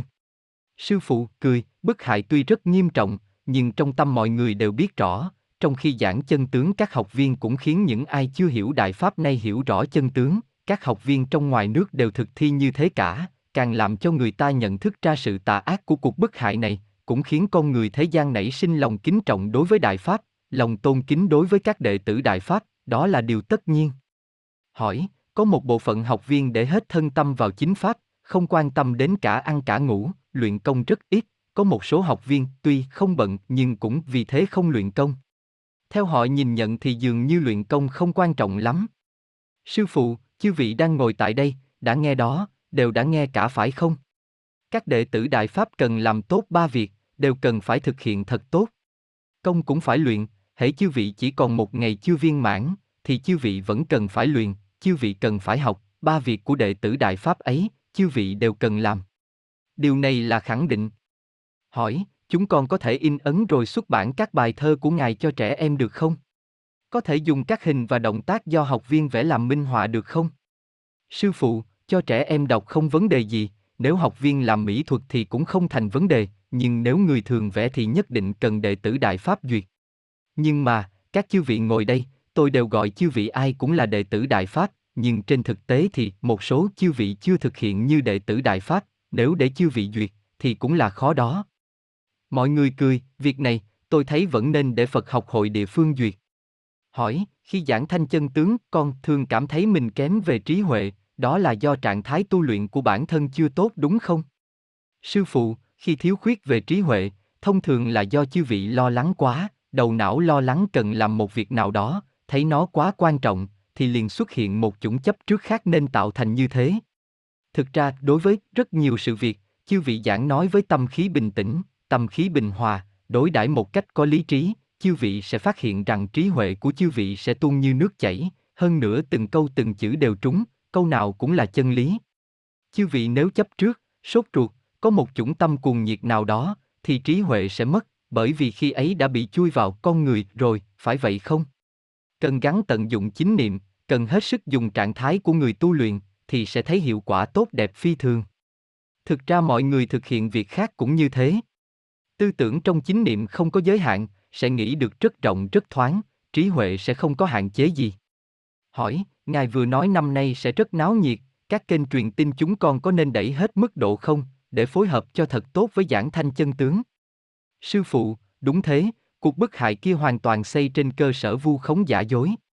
Đại dịch hiện nay ở Trung Quốc, họ cũng đang muốn dùng những điều giả dối để che đậy, con người thế gian đều nhận thức được cả, như vậy chư vị cần vạch trần những điều giả dối, bức hại Pháp Luân Công cũng được chúng thực hiện như thế. Hỏi, Pháp hội tại Hồng Kông tháng hai năm nay, có bảy mươi mấy học viên Đài Loan bị chính phủ Hồng Kông trục xuất. Các học viên tại Đài Loan và Hồng Kông đang qua các kênh pháp luật để kiện chính phủ Hồng Kông đã phạm pháp. Xin hỏi sư phụ, các đệ tử tại sự việc này nên làm thế nào cho tốt hơn? Sư phụ, thực ra bản thân sự kiện này đã tạo thành ảnh hưởng rất lớn trên thế giới rồi, cũng có thể nói rằng thực hiện như vậy đã rất tốt rồi. Cụ thể làm thế nào? Phàm đã kiện ra tòa rồi, thì chúng ta cần xác định thực hiện cho đến nơi đến chốn. Hễ ở đâu xuất hiện vấn đề, thì ở đó cần giảng thanh chân tướng. Dẫu kết quả cuối cùng là như thế nào, thì thông qua sự việc này, chư vị cũng có cơ hội tiếp xúc với rất nhiều người, sẽ giảng chân tướng trên một diện rất rộng. Bình thường thì chư vị không có cơ hội, chư vị tự dưng lôi người ta ra rồi giảng chân tướng cho họ, thì có phần hơi gượng, phải vậy không? Hiện nay là có cơ hội rồi, nên nói cho họ vậy thôi. Chư vị không cần e ngại lãnh sự quán hay đặc vụ đang làm những việc gì, chỉ cần họ làm một việc gì đó, chư vị liền lấy đó làm cơ hội để cho nhiều người hơn nữa biết được chân tướng. Vỗ tay nhiệt liệt, thực ra đã là đệ tử Đại Pháp, chẳng phải những trò đó của họ đang ở trong tay chư vị sao? Mọi người cười, Họ quấy rối cũng tạo cơ hội chiêu vị giảng chân tướng và vạch trần tà ác, đúng vậy không? Hễ ngươi tà ác thì ta sẽ tóm chặt ngươi, ta để mọi người thế gian cùng biết, đúng là lúc để vạch trần bọn chúng đó. Hỏi, chúng con nên làm thế nào để cải tiến cách giảng chân tướng cho các chính phủ và cơ quan truyền tin ở châu Âu? Sư phụ, hiện nay châu Âu đã nhận thức rất rõ về cuộc bức hại này, chỉ là có một nguyên nhân, nguyên nhân nào? Chính phủ Trung Quốc kia, từ sau vấn đề ngày bốn tháng sáu, đã đạt được một hiệp nghị với nhiều quốc gia Tây phương, tức là, ông có thể phê bình nhân quyền bên tôi, nhưng ông không được nói điều đó ra ngoài công chúng, chúng ta cần bạn riêng. Nó đã đạt được hiệp nghị ấy với rất nhiều nước. Vấn đề Pháp Luân Công đã có nhiều nước ở châu Âu bạn đến rồi, nhưng con người thế giới không được biết. Không có áp lực của xã hội quốc tế, thì cái chính phủ tà ác kia không quan tâm. Không chịu áp lực của người dân thế giới thì cuộc đàn áp Pháp Luân Công lại càng không còn kiêng nể gì nữa. Bởi vì con người thế gian không biết đến sự tà ác của cuộc bức hại, một số chính phủ các nước lại cố ý không để các kênh truyền tin công bố ra, nhưng bên trong thì đàm phán của họ đã hoàn toàn thất bại, không có tác dụng gì, đã bị chính phủ tà ác kia chơi xấu, đã bị mắc bẫy. Đây là tập đoàn lưu manh tà ác nhất trong lịch sử, tuyệt đối không còn đáng tin nữa. Tôi nghĩ rằng giờ đây con người thế gian cũng nên nhận thức rõ, nên hiểu rõ việc này như thế nào. Chư thần sẽ không làm ngơ trước những gì nơi con người đâu. Hỏi, vào thời kỳ này thì mạng lưới chính kiến nên thực hiện sao cho thật tốt? Sư phụ, cười, cụ thể thực thi ra sao, thực ra đều là việc của bản thân chư vị thôi, khi có thể đối đãi cho đúng đắn những gì chư vị cần làm, thì trí huệ của chư vị sẽ phát huy đầy đủ. Các học viên đang làm mạng lưới chính kiến cũng là đang đi trên con đường của mình. Việc cụ thể tôi không tham dự, tôi không trực tiếp nói ra chính là vì muốn lưu lại cơ hội dựng lập uy đức cho bản thân chư vị trong khi chư vị chứng thực pháp, nếu tôi đều nói ra trước cả, thì chính là lấy mất cơ hội của chư vị. Khó khăn càng lớn thì uy đức được kiến lập càng lớn. Tất nhiên khi chư vị trên thực tế có vấn đề không giải được, trên thực tế không làm tốt thì tôi sẽ nói, nhưng hiện nay không phải vậy. Thành tích chắc chắn là có, có thể nói là càng làm càng tốt hơn. Hỏi, Ngài có thể chỉ rõ là chúng con nên nỗ lực ngần nào về vấn đề lập trường của Quốc vụ viện Hoa Kỳ đối với tên đầu sỏ tà ác tại Trung Quốc? Sư phụ, những việc đó cũng đều là việc của các đệ tử Đại Pháp chứng thực Pháp. Có một số việc cần phải thực thi như thế nào, gặp những tình huống đặc thù, tôi sẽ giảng cho chư vị. Thực ra, trong việc kiện nó lên Tòa án Hoa Kỳ, thì Mỹ cũng không còn cô lập trên quốc tế nữa, hiện nay bên châu Âu chẳng phải cũng đang kiện sao? Hơn nữa, ở bên Pháp chẳng phải tên cầm đầu sáu trăm mười cũng đang bị kiện. Ngoài ra, nó hiện nay không còn là nguyên thủ quốc gia nữa, nó cũng không có quyền đặc miễn của nguyên thủ quốc gia. Học viên chúng ta nói cũng rất tốt, nói rằng quan hệ Mỹ với Trung Quốc chứ không phải là quan hệ với nó, tôi thấy nói như vậy rất tốt. Hỏi, Hồng Kông đang gặp một chuỗi vấn đề, từ điều hai mươi ba đến dịch bệnh, trong học viên có một số vấn đề, xin hỏi chúng con nên thực hiện như thế nào để mới có thể hoàn thành sứ mệnh lịch sử là các đệ tử Đại Pháp? Sư phụ, cười, việc cụ thể nếu chư vị nhất định muốn nói với tôi, thì chư vị tìm một thời gian nào đó, chư vị và tôi sẽ bàn cụ thể, chúng ta không nói ở đây. Hỏi, các đệ tử Đại Pháp từ đảo Tần Hoàng, Sơn Hải Quan, Đan Đông, Nam Xương và Đại Liên xin gửi lời chúc đến sư phụ. Sư phụ, cảm ơn mọi người. Vỗ tay. Hỏi, thỉnh cầu sư tôn giảng một vài lời nữa cho các đệ tử Đại Pháp tại châu Úc. Sư phụ, có thể nói thế này, từ năm ngoái tôi giảng cho các học viên tại châu Úc, thì thay đổi ở châu Úc lẽ ra phải rất nhiều, nhưng tôi thấy rằng chưa đạt. Quá khứ đã có an bài như thế này, nước Mỹ đây thực hiện rất tốt, rồi đến Canada, rồi đến Australia, rồi đến châu Âu. Hiện nay, tôi nhận thấy châu Âu về một số tình huống có vượt hơn cả châu Úc. Nhưng sư phụ không định phê bình gì cả. Vì chư vị yêu cầu tôi nói, mọi người cười, đó là tôi thấy rằng nên thực hiện tốt hơn một chút, thực sự là như vậy. Thỉnh thoảng có xuất hiện vấn đề. Vấp phải khó khăn ở đâu, thì không được tránh né, ở đâu có vấn đề chính là cần chư vị đến giải quyết, chính là cần chư vị đến giảng chân tướng, chư vị nhất định phải nhớ điểm này.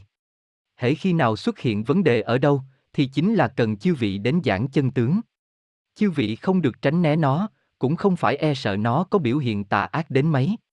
Hỏi, dường như các học viên ở các nơi khác nhau có khác biệt rất lớn trong lý giải về Pháp tại các tầng khác nhau.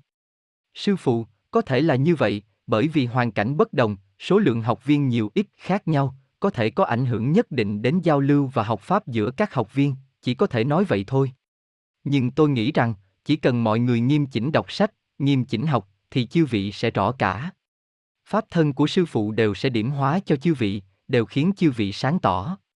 Nhưng có một điểm, khi mọi người học Pháp, không được ông giữ bất kể tâm gì rồi học Pháp, nhất định phải tĩnh tâm xuống rồi học Pháp một cách thực sự, không được ông giữ bất kể mục đích gì khi học Pháp.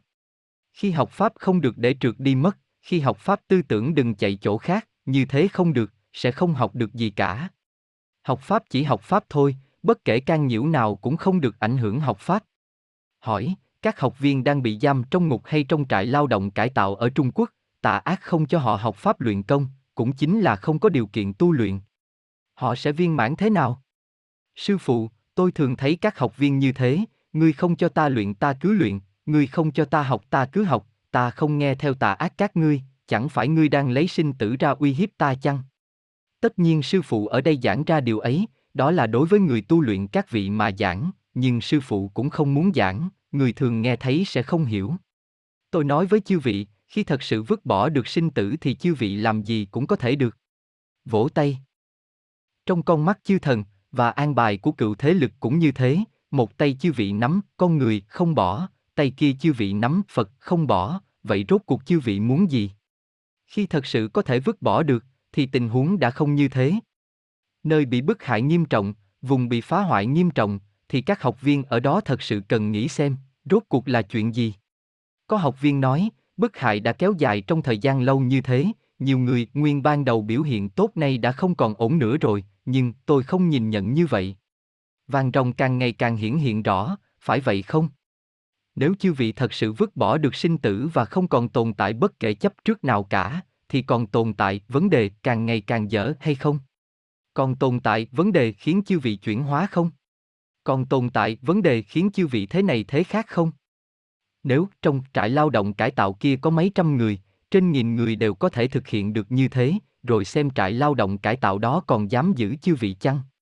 Lời nói ra là như vậy, không trong hoàn cảnh đó mà nói nghe như dễ dàng quá, do đó sư phụ giảng Pháp ở đây không muốn giảng về việc ở nơi đó.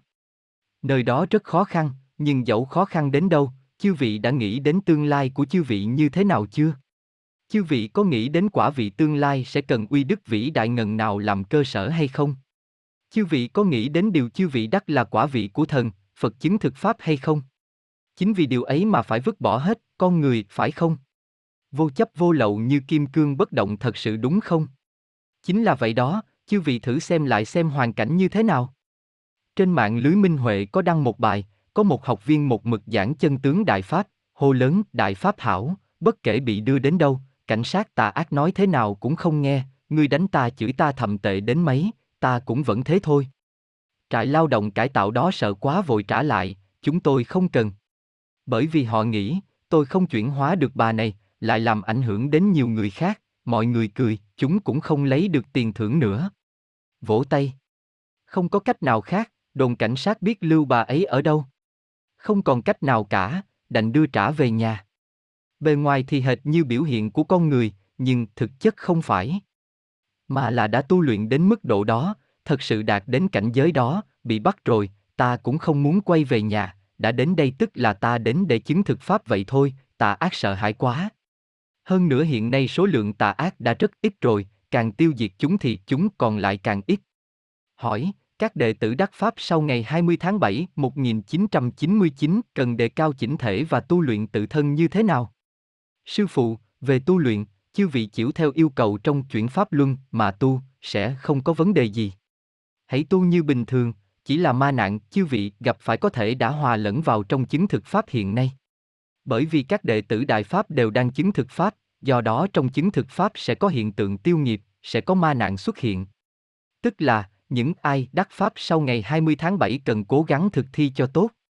Thực ra chư vị không phải trả nghiệp nhiều hơn, vì các đệ tử đắc Pháp trước ngày hai mươi tháng bảy đã trả nghiệp qua rồi, đã đi qua quá trình đó rồi. Tu luyện ấy không được để khó khăn làm chùn bước. Dẫu thế nào, khó đến mấy, thì con đường sư phụ cấp cho chư vị đều có thể đi qua được. Vỗ tay, chỉ cần tâm tính chư vị đề cao lên, chư vị sẽ có thể vượt qua. Hỏi, có đệ tử nói, khi luyện công bên lãnh sự quán Trung Quốc, thì bên mặt thần của bản thân sẽ tự nhiên tiêu diệt tà ác. Nhận thức thế đúng không? Sư phụ, về nguyên tắc là đúng như vậy, nó là như vậy, không có vấn đề gì. Các đệ tử Đại Pháp hễ ngồi xuống, thì chẳng phải mặt thần đã tu xong cũng ngồi ở đó. Không có vấn đề gì, nhưng dẫu thế nào cũng không được chấp trước vào điểm ấy là đủ, tốt rồi. Cười. Hỏi, đệ tử hiện nay còn thấy rất khó xử lý cân bằng giữa từ bi với chúng sinh và duy hộ sự tôn nghiêm của Đại Pháp, xin sư phụ chỉ bảo. Sư phụ, chư vị muốn duy hộ sự tôn nghiêm của Đại Pháp là rất đúng, nhưng duy hộ thế nào? Chư vị bịt miệng họ chăng? Chư vị biện luận với họ chăng? Tôi bảo chư vị, chư vị cần đối đãi với chúng sinh một cách từ bi, chư vị cần giảng chân tướng với người ta một cách từ bi, tức là chư vị đã duy hộ sự tôn nghiêm của Đại Pháp rồi đó, chư vị có thể duy hộ sự tôn nghiêm của Đại Pháp. Vỗ tay nhiệt liệt. Sự tôn nghiêm của Đại Pháp không thể dựa vào phương cách của người thường để duy hộ, mà là từ biểu hiện thật sự từ bi và thiện của mỗi từng cá nhân đệ tử Đại Pháp mang đến, nó không phải được tạo ra, không phải hành vi con người, hay dùng phương cách của con người để tạo ra, mà là trong từ bi mà sinh xuất ra, là thể hiện trong cứu độ chúng sinh và trong tu luyện của chư vị. Toàn thể mọi người đều tu luyện được tốt, thì con người thế gian sẽ nói Đại Pháp là tốt, đều tôn kính Đại Pháp. Trước đây tôi từng giảng cho những người phụ trách chúng ta rồi, tôi nói rằng người phụ trách trong Đại Pháp không dựa vào cách quản lý của người thường, mà là dựa vào cái tâm của chư vị đối với Đại Pháp và trách nhiệm của bản thân chư vị đối với tu luyện, là vì bản thân chư vị tu được tốt mà làm được tốt, mọi người đều kính trọng chư vị, đều tôn trọng chư vị. Nếu chư vị có chỗ sai mà không thừa nhận, còn muốn người ta hiểu rằng chư vị không sai nên cứ biểu hiện mình không có sai, như thế không ai coi chư vị ra gì đâu, vì đó là thủ đoạn của người thường. Đại Pháp chúng ta ở trước mặt con người thế gian cũng như vậy, có người nói rằng không tốt, chư vị dùng phương cách người thường để cùng họ biện luận, chư vị như bịt miệng họ lại, như thế này thế khác, thì sẽ làm cho mâu thuẫn mạnh hơn. Biểu hiện bản thân chúng ta thật tốt, từ bi đối đãi hết thảy, chư vị không cần tranh luận hay biện luận gì với họ cả, người ta có mặt minh bạch của mình, bề mặt của họ cũng sẽ được cảm hóa, họ tự nhiên sẽ nói chư vị là tốt. Tuy nhiên tâm tình của học viên cũng có thể lý giải, ai phá hoại Đại Pháp, tâm lý bản thân họ liền thấy khó chịu, vậy ai phá hoại Đại Pháp chư vị liền giảng cho họ. Cũng sẽ có những người không độ được, người không độ được thì cũng không cần quản nữa làm gì, cũng không chấp với ai hết, cũng không cần bịt miệng họ lại, bởi vì với những ai thật sự không thể độ được cũng sẽ có biện pháp.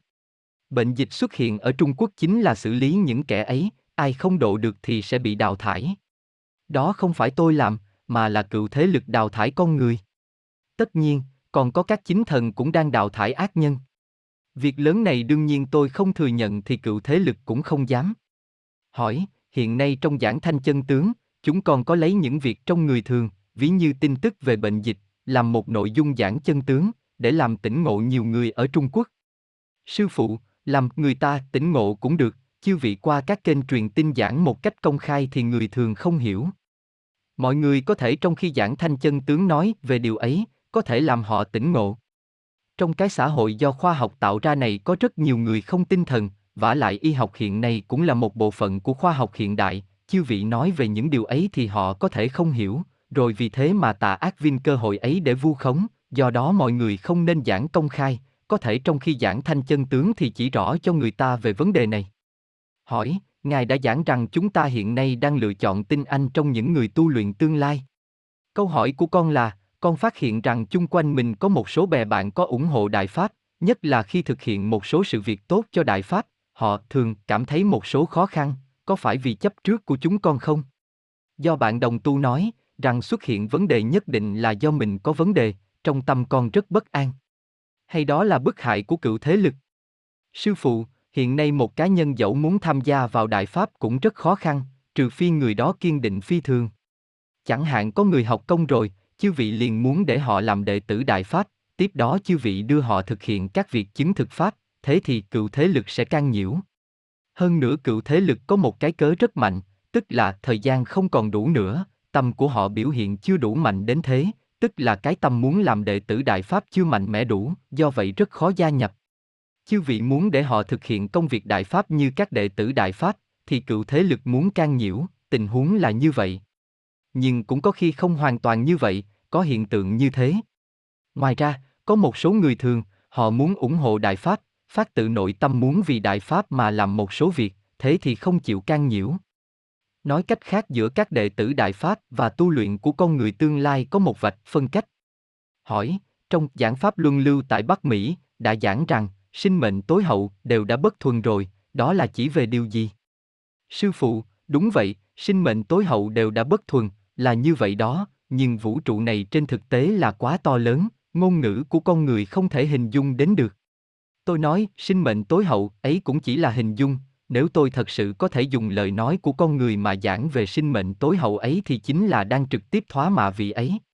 Chư vị đã biết, danh từ tối hậu khi đến một tầng nhất định nó liền biến đổi, hàm nghĩa liền biến đổi.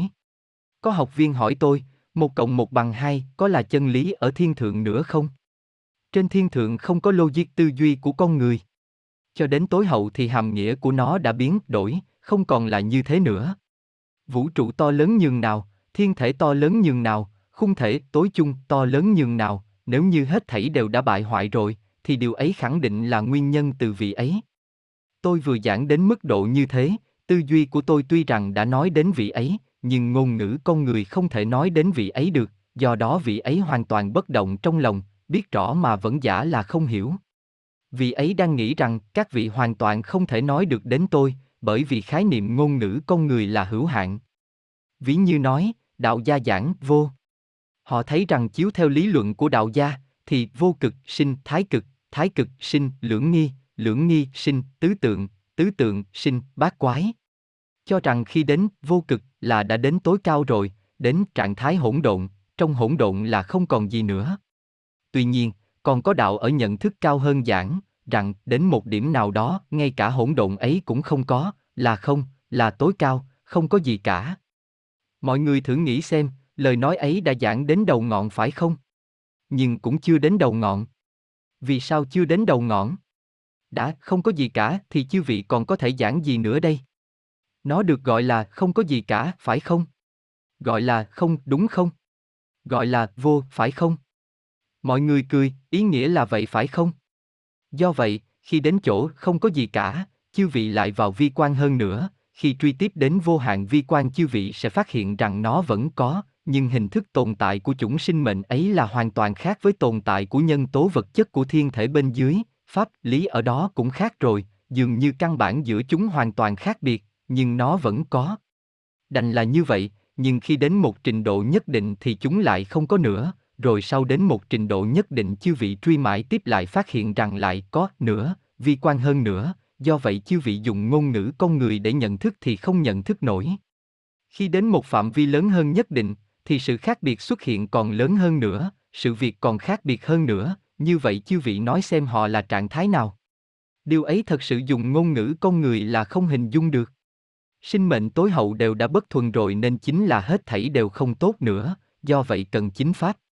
Hỏi, chúng con đang nghĩ đến việc mời một nhạc công người thường đến tham dự nhạc hội liên quan đến chấm dứt bức hại. Xin hỏi sư phụ, ngài có ý kiến gì về việc mời người thường tham dự nhạc hội như thế? Sư phụ, không có ý kiến gì. Người thường muốn đến nói rằng Pháp Luân Đại Pháp là tốt, thì không thể nói là không để người ta nói được. Điều ấy không thành vấn đề. Còn nếu tới đây biểu diễn một số tiết mục của người thường, thì chư vị cần chú ý một chút. Có một số thứ có thể lên cùng một khán đài với buổi diễn âm nhạc của đệ tử Đại Pháp hay không? Tất nhiên một số bài nhạc cổ điển không có vấn đề gì, nhưng âm nhạc cận đại thì khó nói lắm. Hỏi, thỉnh sư tôn giảng về việc xử lý các tư liệu Đại Pháp mà người thường bỏ đi. Bởi vì đó là câu chữ và phù hiệu của thần thánh. Sư phụ, trên thực tế, mọi người làm sự việc gì cũng là để cứu độ chúng sinh, bao gồm cả các tư liệu giảng chân tướng. Khi phát xuất truyền đơn thì cũng cần xét đến việc người ta bỏ nó đi. Về điểm này, đã là đệ tử Đại Pháp thì sẽ thấy rất trân quý, nhưng không được giận người thường, mà là đối đãi một cách từ bi. Người ta vứt bỏ truyền đơn đi thì chỉ có thể nói rằng cơ hội của họ đã trượt mất.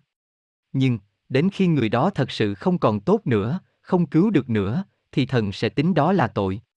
Sư phụ đã giảng lời này, tôi không nhớ đến hết thảy những gì chúng sinh phạm phải trong lịch sử.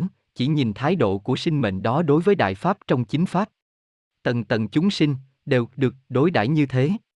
Nhưng sinh mệnh kia khi thật sự đã bức hại đệ tử Đại Pháp, khi thật sự đối xử bất hảo với Đại Pháp, thì chúng ở địa ngục sẽ có nợ mới nợ cũ cùng cộng với nhau. Bởi vì các sinh mệnh không thể cứu độ ấy trước đây nợ tội rồi sau không hoàn trả là không được, do vậy đối với họ mà xét thì nợ mới nợ cũ đều tính sổ cộng lại. Các đệ tử Đại Pháp tu chân thiện nhẫn, do đó hãy từ bi với chúng sinh, không thể nói có đọc thì có từ bi với họ, còn không đọc tư liệu thì không từ bi với họ, như thế không được. Cười, cứu độ con người, cần nhẫn nại, do vậy mới là từ bi của các đệ tử Đại Pháp. Hỏi, con xin hỏi nhân tố trong vũ trụ mà siêu việt khỏi sinh mệnh tối hậu cựu thế lực ấy, trong chính Pháp là ở trạng thái nào? Trước khi vũ trụ chính Pháp họ có nghĩ đến tự cứu hay không, hay là có nguyên nhân khác? Sư phụ, đối với bản thân chính Pháp, nhân tố tối hậu của cựu thế lực là tà ác, là vị tư, chính là đã bày đặt nạn lớn vũ trụ cho bản thân chính Pháp. Chúng thần của cựu thế lực trong quá trình trung gian đều có những an bài cụ thể cho những gì chúng muốn tại cụ thể các tầng khác nhau, do đó tại từng tầng đều an bài cho sự thành công của chính Pháp. Tuy nhiên từ uy đức của Đại Pháp mà giảng, thì cựu thế lực là cứ một tầng trên tiêu diệt một tầng dưới, bởi vì chúng biết rằng hễ ai tham dự vào sự việc chính Pháp này đều bị tiêu diệt, dẫu sao đây cũng là Đại Pháp vũ trụ, chúng sinh ở tầng nào thì cũng không xứng thao túng việc này. Tôi nói cựu thế lực tối hậu là tà ác, là vì đến lúc chính Pháp đã đi qua tối hậu rồi, sẽ phát hiện rằng bản thân điều ấy chỉ là gây nạn lớn cho chính Pháp thôi, ngoài đó ra không là gì cả. Họ vào thời trước khi chính Pháp, họ có tính toán của mình, chính là vị tư ích kỷ. Tôi thấy rằng có một số vấn đề hãy giảng ra, giảng rõ ra thì sẽ rất rộng, tốn nhiều thời gian lắm. Mỗi câu hỏi mà chư vị đề xuất, nếu tôi giảng kỹ cho chư vị thì có khi giảng cả mấy ngày, bởi vì nó liên quan đến cả một quá trình, càng lên tầng cao, thì Pháp mà tôi giảng ra đã thăng hoa càng cao so với Pháp lý ở bên dưới, nếu không giảng quá trình ở giữa thì sẽ rất khó hiểu.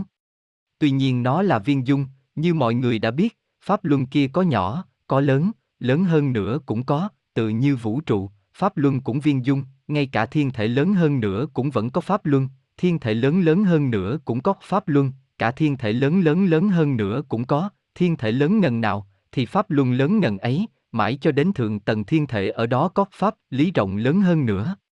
Nhưng pháp lý của cả đại khung về tổng thể là có liên hệ, là viên dung, do vậy pháp lý trong thiên thể cũng thuận theo biến hóa ở các tầng mà phát sinh biến hóa rộng lớn hơn. Hỏi, con xin hỏi tại Đài Loan có thể kiện kẻ đầu sỏ tà ác ở Trung Quốc không? Mọi người cười. Sư phụ, nó bức hại chư vị thì có thể kiện nó, có gì mà không kiện được. Vỗ tay, chỉ cần tòa thụ lý hồ sơ thì chư vị có thể kiện. Hỏi, đệ tử đọc cuốn Chuyển Pháp Luân đã hết lượt này lượt khác nhiều lần, đều không lĩnh hội được hàm nghĩa bên trong về phần chính Pháp, có phải nguyên nhân vì ngộ tính sai sót không? Sư phụ, chư vị muốn từ mặt chữ đọc thấy trong Chuyển Pháp Luân có việc chính Pháp mà tôi bảo chư vị hôm nay, thì chư vị vĩnh viễn không thấy. Đã là một đệ tử Đại Pháp, là đệ tử Đại Pháp trong thời kỳ chính Pháp, chư vị cần thực thi những gì, thì từ trong Chuyển Pháp Luân chư vị có thể nhận thức được, theo pháp lý chư vị có thể biết được. Không chỉ có thể nhận thức đến bước này, rằng cụ thể thực hiện ra sao, làm thế nào cho tốt, nếu chư vị liên tục đọc sách, thì đến cả các việc của bước sau, chư vị cũng nhìn thấy, có thể điểm hóa cho chư vị. Cũng không chỉ vậy, đến tận bước cuối cùng cũng có thể điểm hóa cho chư vị. Dẫu chư vị tu cao đến mấy, đều ở trong đó cả. Một đệ tử Đại Pháp cần làm thế nào, đều trong đó cả. Chư vị nếu muốn tìm ở bề mặt chữ, thì chư vị không mở ra được. Hỏi, hôm nay một điều sư phụ giảng là vĩnh đắc nhân thân thị Phật tổ, đúng không? Đệ tử chắp tay hợp thập vấn an sư phụ. Sư phụ, cảm ơn mọi người. Không nên đặt bất kể định nghĩa gì cho pháp tôi giảng, tôi không có bảo chư vị rằng điều tôi giảng là pháp tại một tầng nào, bởi vì khi tôi giảng pháp, thì tầng tầng thân thể của tôi, nhất mực cho đến vô hạn, đều đang giảng, chư vị nói đó là ở một tầng nào chăng? Chư vị dẫu ở một tầng nào liễu giải pháp mà tôi giảng, thì đó cũng chỉ là chư vị tại một tầng đó lý giải thôi, nhưng nó không chỉ giới hạn tại đó. Bao quát cả vấn đề đối ứng thân thể mà tôi vừa giảng, nó lại không phải là vấn đề làm Phật tổ, nó là vấn đề viên mãn của thể hệ toàn vũ trụ này, thể hệ các thiên thể, thể hệ đại khung, hơn nữa cũng là vấn đề thay đổi hạn chế về hình thức sinh mệnh của chư thần trong cựu thế lực trong quá khứ, đó là vấn đề rất rộng lớn. Do đó chư vị không nên hễ thấy một điều gì đó, liền nói tà, chính là vậy, vừa lĩnh hội một điều gì đó, liền cho rằng tà, chính thế chính thế. Không phải thế, đó là điều mà chư vị nhận thức được với cơ sở hiện có của chư vị thôi. hỏi, khích lệ các bạn đồng tu đi tham dự các buổi giao lưu, nhưng một số bạn đồng tu cho rằng hay đi như thế sẽ ít thời gian học Pháp, rằng giảng thanh chân tướng ở nhà cũng là như vậy rồi, mà còn làm tốt hơn. Sư phụ, nếu đúng là đệ tử Đại Pháp có thể đạt được trạng thái yêu cầu cho các đệ tử chính Pháp hôm nay, thì chư vị cứ làm thế, nhưng nếu không như vậy, thì đó chính là mượn cớ. Tất nhiên, như hội giao lưu mà chư vị đang mở đây, thực ra rất cần thiết. Nhưng tôi nghĩ không nên liên tiếp quá, bởi vì học viên đi lại nhiều quá, sẽ ảnh hưởng đến những việc chứng thực Pháp khác. Nhưng việc mở hội giao lưu là nhất định cần thiết, chỉ là không được tổ chức quá liên tiếp. Ngoài ra một số việc chứng thực Pháp tập thể cũng cần phải làm, phối hợp với nhau, cộng tác với nhau. Chư vị nói chư vị ở nhà cũng làm tốt lắm rồi, nhưng một số việc có tính phối hợp, cần mọi người cùng nỗ lực làm, nếu chỉ ở nhà thì chư vị không làm được. Hỏi, đệ tử thỉnh thoảng nhìn thấy một số việc sẽ phát sinh, kể cả tai nạn ở thế gian, có thể viết ra làm con người thế gian kinh động hay không? Hay đó là nhìn thấy an bài của cựu vũ trụ? Sư phụ, vì cứu độ chúng sinh thì có thể làm một cách có sách lược, có trí huệ. Không nên làm con người thế gian kinh động, cần cứu độ chúng sinh. Những gì học viên nhìn thấy có hai tình huống như thế này.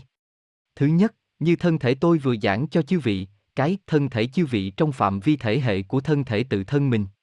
Nhất là bộ phận các đệ tử Đại Pháp đã tu xong trong chúng ta, thân thể họ càng rộng lớn, thì các chúng sinh ở trong và của vũ trụ đối ứng là càng nhiều. Trong đó phát sinh việc gì, thì trên thực tế cũng là một bộ phận của vũ trụ phát sinh sự việc. Rất nhiều học viên nhìn thấy được sự việc phát sinh trong thân thể của mình, nhưng đó cũng là sự việc phát sinh trong vũ trụ, bởi vì các đệ tử Đại Pháp chúng ta, nếu mỗi cá nhân đều tu được tốt, mỗi người đối ứng với một thiên thể, thì toàn bộ vũ trụ sẽ được bao quát, do vậy chư vị phát chính niệm vì sao là chủ yếu. Nếu đúng là vậy, thì trên thực tế điều chư vị nhìn thấy chỉ là trạng thái trong tu luyện của chư vị, cũng chỉ là biểu hiện xuất ra trong tu luyện của chính tự thân chư vị, chỉ là vậy thôi. Tất nhiên, nó sẽ với các hình thức khác nhau để đối ứng đến chư vị ở đây khiến chư vị nhìn thấy, có lúc khó phân biệt rõ trong và ngoài. Tất nhiên, cũng có một số học viên nhìn thấy nội trong tam giới, về tổng thể, sẽ phát sinh sự việc gì, nhưng gần đây rất ít bởi vì lịch sử này đều đã được an bài lại. Kể cả rất nhiều dự ngôn, dẫu chúng đúng hay không vào thời kỳ cuối, nhưng đối với tà ác chúng là có tác dụng chấn áp tà ác và gợi ý cho con người thế gian, cảnh tỉnh nhắc nhở con người thế gian, do vậy chúng có thể có một số tác dụng chính diện. Các đệ tử Đại Pháp không được chiểu theo bất kể dự ngôn nào mà thực hiện, chư vị là chiểu theo Đại Pháp mà làm. Chiểu theo những gì đệ tử Đại Pháp cần làm mà làm. Chư vị cũng không được chiểu theo những thứ khác mà thực hiện. Trong giảng chân tướng, chẳng phải rất nhiều dự ngôn trên thực tế là chư vị đang chép ra để người thường đọc hay sao? Khiến người thường tiếp thu giáo huấn của lịch sử, người xưa đều đã nói đến những việc như thế này, chính là để răn dạy con người thế gian. Nhưng nó không phải để các đệ tử Đại Pháp tham khảo cho tu luyện tự thân đâu. Nếu các đệ tử Đại Pháp không gặp phải cuộc bức hại này, thì tôi đâu có để chư vị tìm lại những dự ngôn ấy. Đạo lý là vậy phải không? Đệ tử Đại Pháp chịu theo Đại Pháp mà làm. Chư vị đang sáng tạo lịch sử, chư vị đang sáng tạo tương lai, ai khác an bài cũng không được tính. Điều mà ai nhìn thấy cũng đều là quá khứ đã thay đổi rồi. Dẫu rằng chư vị gặp một vài sự kiện tương đồng, thì đó cũng là trong an bài cần an bài như thế, chỉ vậy thôi. Hỏi, đệ tử đắc Pháp sau ngày hai mươi tháng bảy năm một nghìn chín trăm chín mươi chín, gần đây gặp tai nạn xe hơi rất lớn, nhưng bình an vô sự, người thường thấy thật thần kỳ, xin cảm tạ sư phụ đã cho chúng con một sinh mệnh thứ hai. Sự việc như thế nếu phát sinh trong thời kỳ chính Pháp, thì đều là do hữu lậu nên bị tà ác dùi vào chỗ sơ hở, hay là nhân tố phải đền mạng. Sư phụ, tôi nghĩ rằng có hai nguyên nhân. Một là, có học viên hành xử không tốt nên tạo thành như thế, đúng không? Nguyên nhân thứ hai là, họ có phải là học viên mới không? Tất nhiên, học viên mới là sẽ có nạn, nhưng dù sao thì loại tình huống này đã ít nhiều rồi, thông thường gặp nạn sẽ không xuất hiện vấn đề lớn.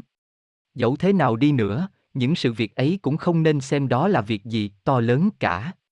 Dẫu thế nào đi nữa, đã là một người tu luyện, thì nó đều có nhân tố tất nhiên ở trong đó vậy. Hỏi, có một vài đệ tử gặp phải nghiệp bệnh ma nạn vô cùng nặng, thời gian cũng rất lâu. Các đệ tử khác có thể phát chính niệm tập thể để trợ giúp hay không? Sư phụ, tất nhiên là được, vừa rồi tôi đã nói về vấn đề này rồi. Nhưng có một số học viên cần phải xét từ trong nội tâm của mình, tự cảm nhận xem bản thân mình rốt cuộc là như thế nào. Đã là một sinh mệnh vĩ đại trong thời kỳ chính pháp này, chư vị rốt ráo là như thế nào? Chứ không được hễ xuất hiện vấn đề liền nói, đệ tử Đại Pháp mà lại xuất hiện việc này là sao? Từ lâu cho đến nay, có một số học viên vẫn có chấp trước căn bản chưa từ bỏ. Tích tụ cho đến cuối cùng, chưa vượt qua được, nên nạn rất lớn. Khi xuất hiện vấn đề, lại không tìm trong tâm tính, không từ căn bản mà đề cao bản thân, không thật sự vứt bỏ những việc như thế và từ một phương diện khác mà vượt qua một cách đường đường chính chính, mà lại nhắm đúng vào sự việc ấy, ái chà, việc này tại sao tôi vẫn không vượt qua nổi? Hôm nay tôi làm tốt được một chút thì lẽ ra phải tốt lên một chút, ngày mai tôi thực hiện tốt thêm một chút thì nên chăng sự việc phải tốt lên một chút chứ? Họ mãi không dứt bỏ được những việc ấy, xét ngoài thì giống như đã dứt bỏ rồi, các vị xem tôi thực hiện tốt đấy chứ. Chư vị làm tốt là vì chư vị vì nó mà làm cho tốt. Chứ chư vị chưa hề vì thấy rằng đó thật sự là việc đệ tử Đại Pháp nên làm rồi mới làm như thế. Thực sự có một bộ phận học viên, đã làm ra sao, thật sự cần xét lại bản thân cho kỹ. Rốt cuộc họ đã thực thi như thế nào? Chư vị đã thật sự được như các học viên tại Trung Quốc ngay trong hoàn cảnh tà ác như thế mà vẫn chứng thực Pháp, khi vào sinh ra tử ấy vẫn đều có thể dứt bỏ sinh tử mà vượt qua được hay không? Nếu thật sự đặt chư vị vào nơi đó thì còn làm được không? Tất nhiên, tôi không nói rằng mỗi cá nhân đều phải trải qua quá trình như thế, những gì chư vị gặp phải hiện nay chẳng phải cũng giống vậy hay sao? Liệu chư vị có thể thật sự vượt qua không? Học viên có ba thành phần, tôi đã giảng rồi, không giống nhau, khẳng định rằng biểu hiện trong tu luyện là khác nhau. Không nên nghĩ rằng người khác không có xảy ra việc gì, thực hiện chính pháp đều rất tốt. Đều khác nhau, tình huống căn bản khác nhau, không có tham chiếu. Tôi đều đã giảng rồi, tu luyện là không có tham chiếu, không có khuôn mẫu. Người khác thực hiện thế nào mình liền học theo người ta. Thực ra không giống nhau, trạng thái của chư vị cũng sẽ không xuất hiện đối với người khác. Thực ra có nhiều học viên, đã qua một thời gian lâu rồi, nhất là từ sau khi trải qua ngày hai mươi tháng bảy năm một nghìn chín trăm chín mươi chín, thì có rất nhiều vấn đề cần phải được thật sự xét kỹ từ căn bản, cần phải trầm tĩnh lại, cần thật sự suy xét mới được. Chư vị không được cho rằng, tôi đã là đệ tử Đại Pháp rồi, sẽ không còn gì xảy ra với tôi nữa, hễ có gì là sai rồi, cũng không được cho rằng người khác như thế nào thì chư vị rồi cũng như thế ấy. Tình huống của mỗi cá nhân là khác nhau, điều then chốt là bản thân chư vị thực thi như thế nào.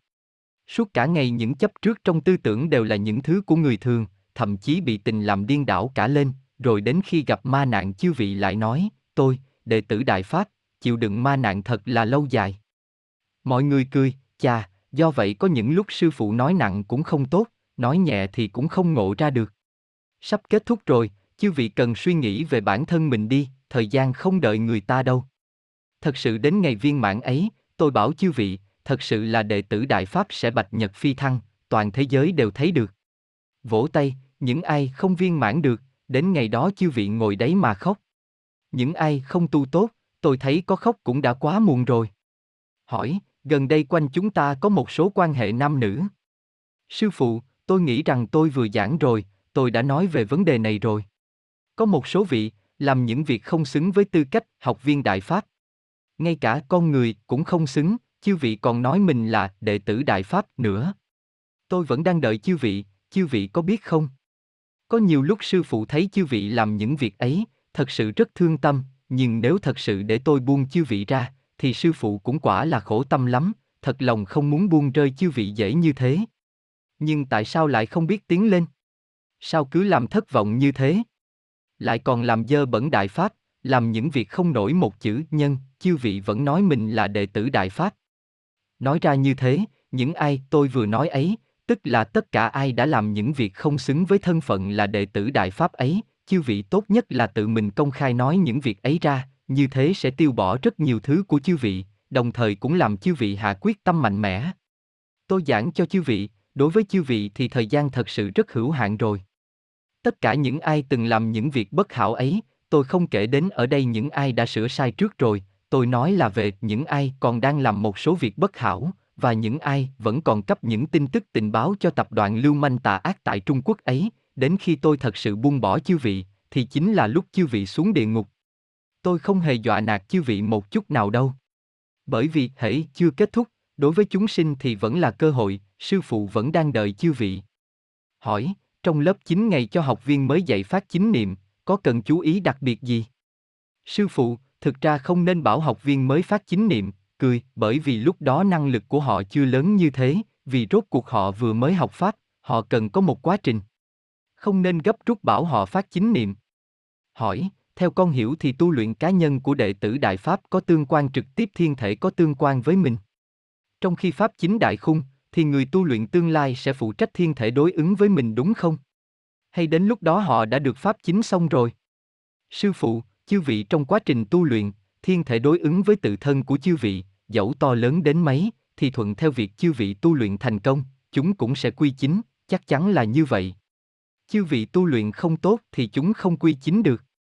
Tất nhiên trong đó còn có một nhân tố khác, đó là chính Pháp, khi cái thế hồng đại chính Pháp của tôi qua đây, thì lúc ấy cái tốt sẽ lưu lại, cái dở sẽ bị xử lý, do đó khi chính Pháp chưa đến thì đó là cơ hội tốt nhất cho chư vị cứu vãn chúng sinh.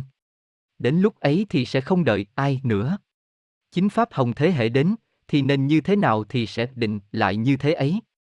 Hỏi, toàn thể học viên Israel gửi lời chúc mừng sư phụ.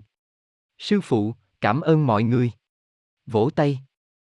Hỏi, thưa sư tôn, xin ngài cho biết quan hệ giữa Mốt Sơ, Israel, và chính Pháp. Sư phụ, giữa Mốt Sơ và chính Pháp không có quan hệ.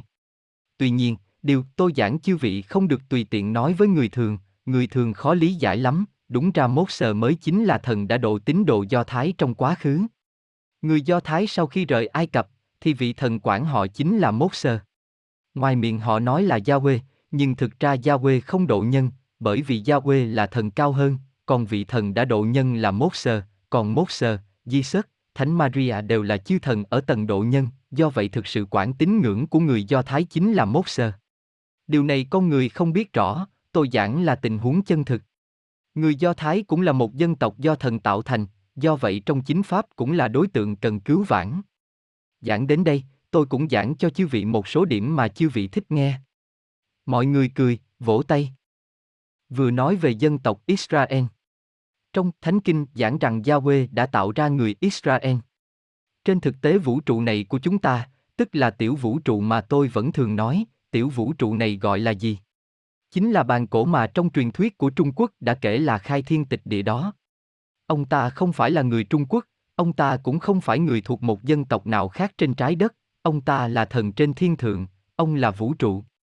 Bàn Cổ khai thiên tịch địa tức là vào lúc tiểu vũ trụ thời kỳ trước bị hủy rồi trong quá trình tái tạo tiểu vũ trụ mà sinh thành. Thân thể của ông chính là quá trình thành trụ hoại diệt của tiểu vũ trụ này, nhưng sinh mệnh của ông thì không phải. Chẳng phải tôi đã giảng rằng thần có tam vị nhất thể rồi sao? Có thần thể, có chân thần của mình, chân thần của ông thì không phải là, nhưng thần thể của ông chính là cái mà tôi gọi là tiểu vũ trụ này.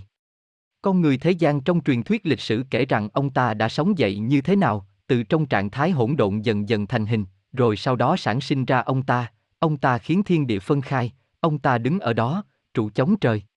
Đó là người ta trong truyền thuyết kể về ông ta càng ngày càng giống con người, nhân tịnh hóa, điều người ta thích đã thay đổi cả sự thực. Như mọi người đã biết, nhân thể là một tiểu vũ trụ, có tầng tầng chúng sinh. Vũ trụ Bàn Cổ vào lúc bắt đầu được sản sinh, tương tự một cá nhân còn ở phôi thai trong thân mẹ, thì tiểu vũ trụ chỉ là một lạp tử trong thiên thể to rộng lớn hơn. Trong thiên thể có đầy đủ hết thảy các nhân tố sản sinh các sinh mệnh, khi tiểu vũ trụ của thời kỳ trước đã vào lúc kết thúc của thành trụ hoại diệt, thì thiên thể sẽ thai ngén sự sinh thành ra vũ trụ mới.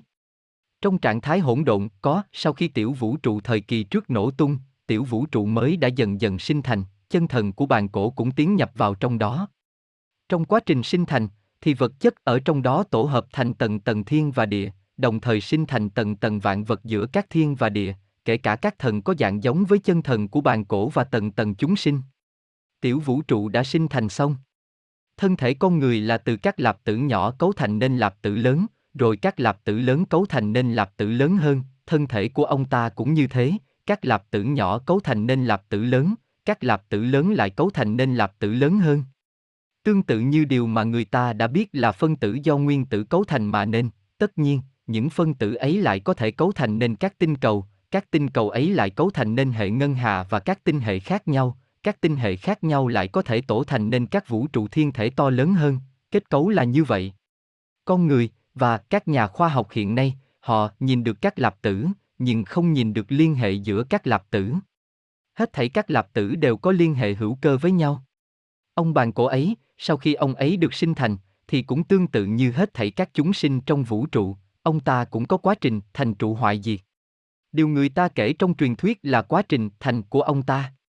Hiện nay trên thực tế đã đến quá trình cuối cùng rồi, quá trình hoại diệt, tức là quá trình ông ta đi đến suy lão, hiện nay là đã vào thời kỳ hoại sau suy lão rồi, ngoài ra đã là tối hậu rồi, dùng ngôn ngữ con người giảng về thần nghe không có thuận tai, nói cách khác là đã đến thời kỳ không tốt nữa rồi, do đó chính Pháp cũng nhằm đúng thời kỳ này mà bắt đầu. Vào lúc ông ta được sản sinh như thế, trong vũ trụ có các lạp tử tại các tầng khác nhau, mà các lạp tử ấy trong quá trình sinh thành của mình cũng sản sinh các sinh mệnh. Địa cầu chúng ta cũng là một bộ phận của thân thể ông ta, là một bộ phận của tế bào trong thân thể ông ta. Các tinh cầu có các sinh mệnh trên đó kiểu như địa cầu, trải ra khắp nơi trong tiểu vũ trụ, chỉ khác là chúng không có sinh mệnh giống như con người chúng ta hôm nay. Vì những sinh mệnh đó là những sinh mệnh ở bề mặt nhất và thấp cấp nhất trong vũ trụ, nên không mang hình tượng của thần.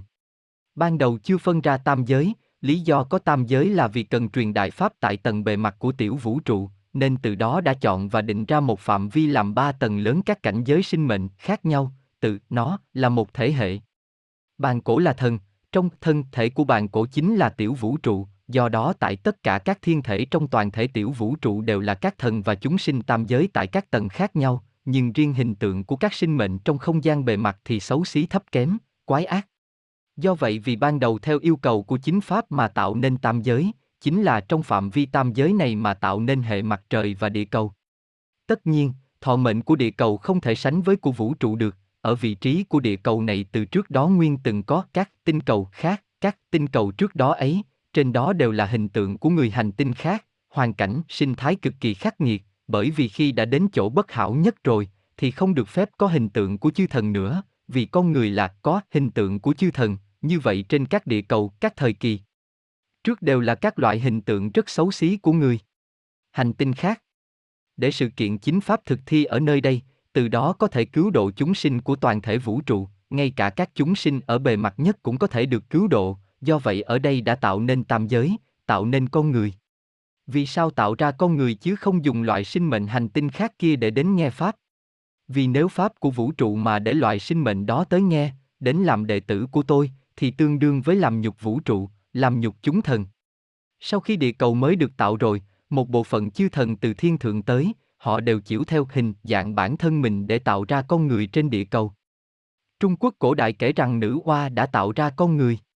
Chư thần dùng thần thông để thực thi, thần không cần dùng đến tay để làm, hơn nữa cấu tạo của thân thể con người đều rất phức tạp, dùng tay không cách nào nặng được, không dùng cách vụng về đó của con người được, do vậy thần dùng pháp lực để làm điều ấy.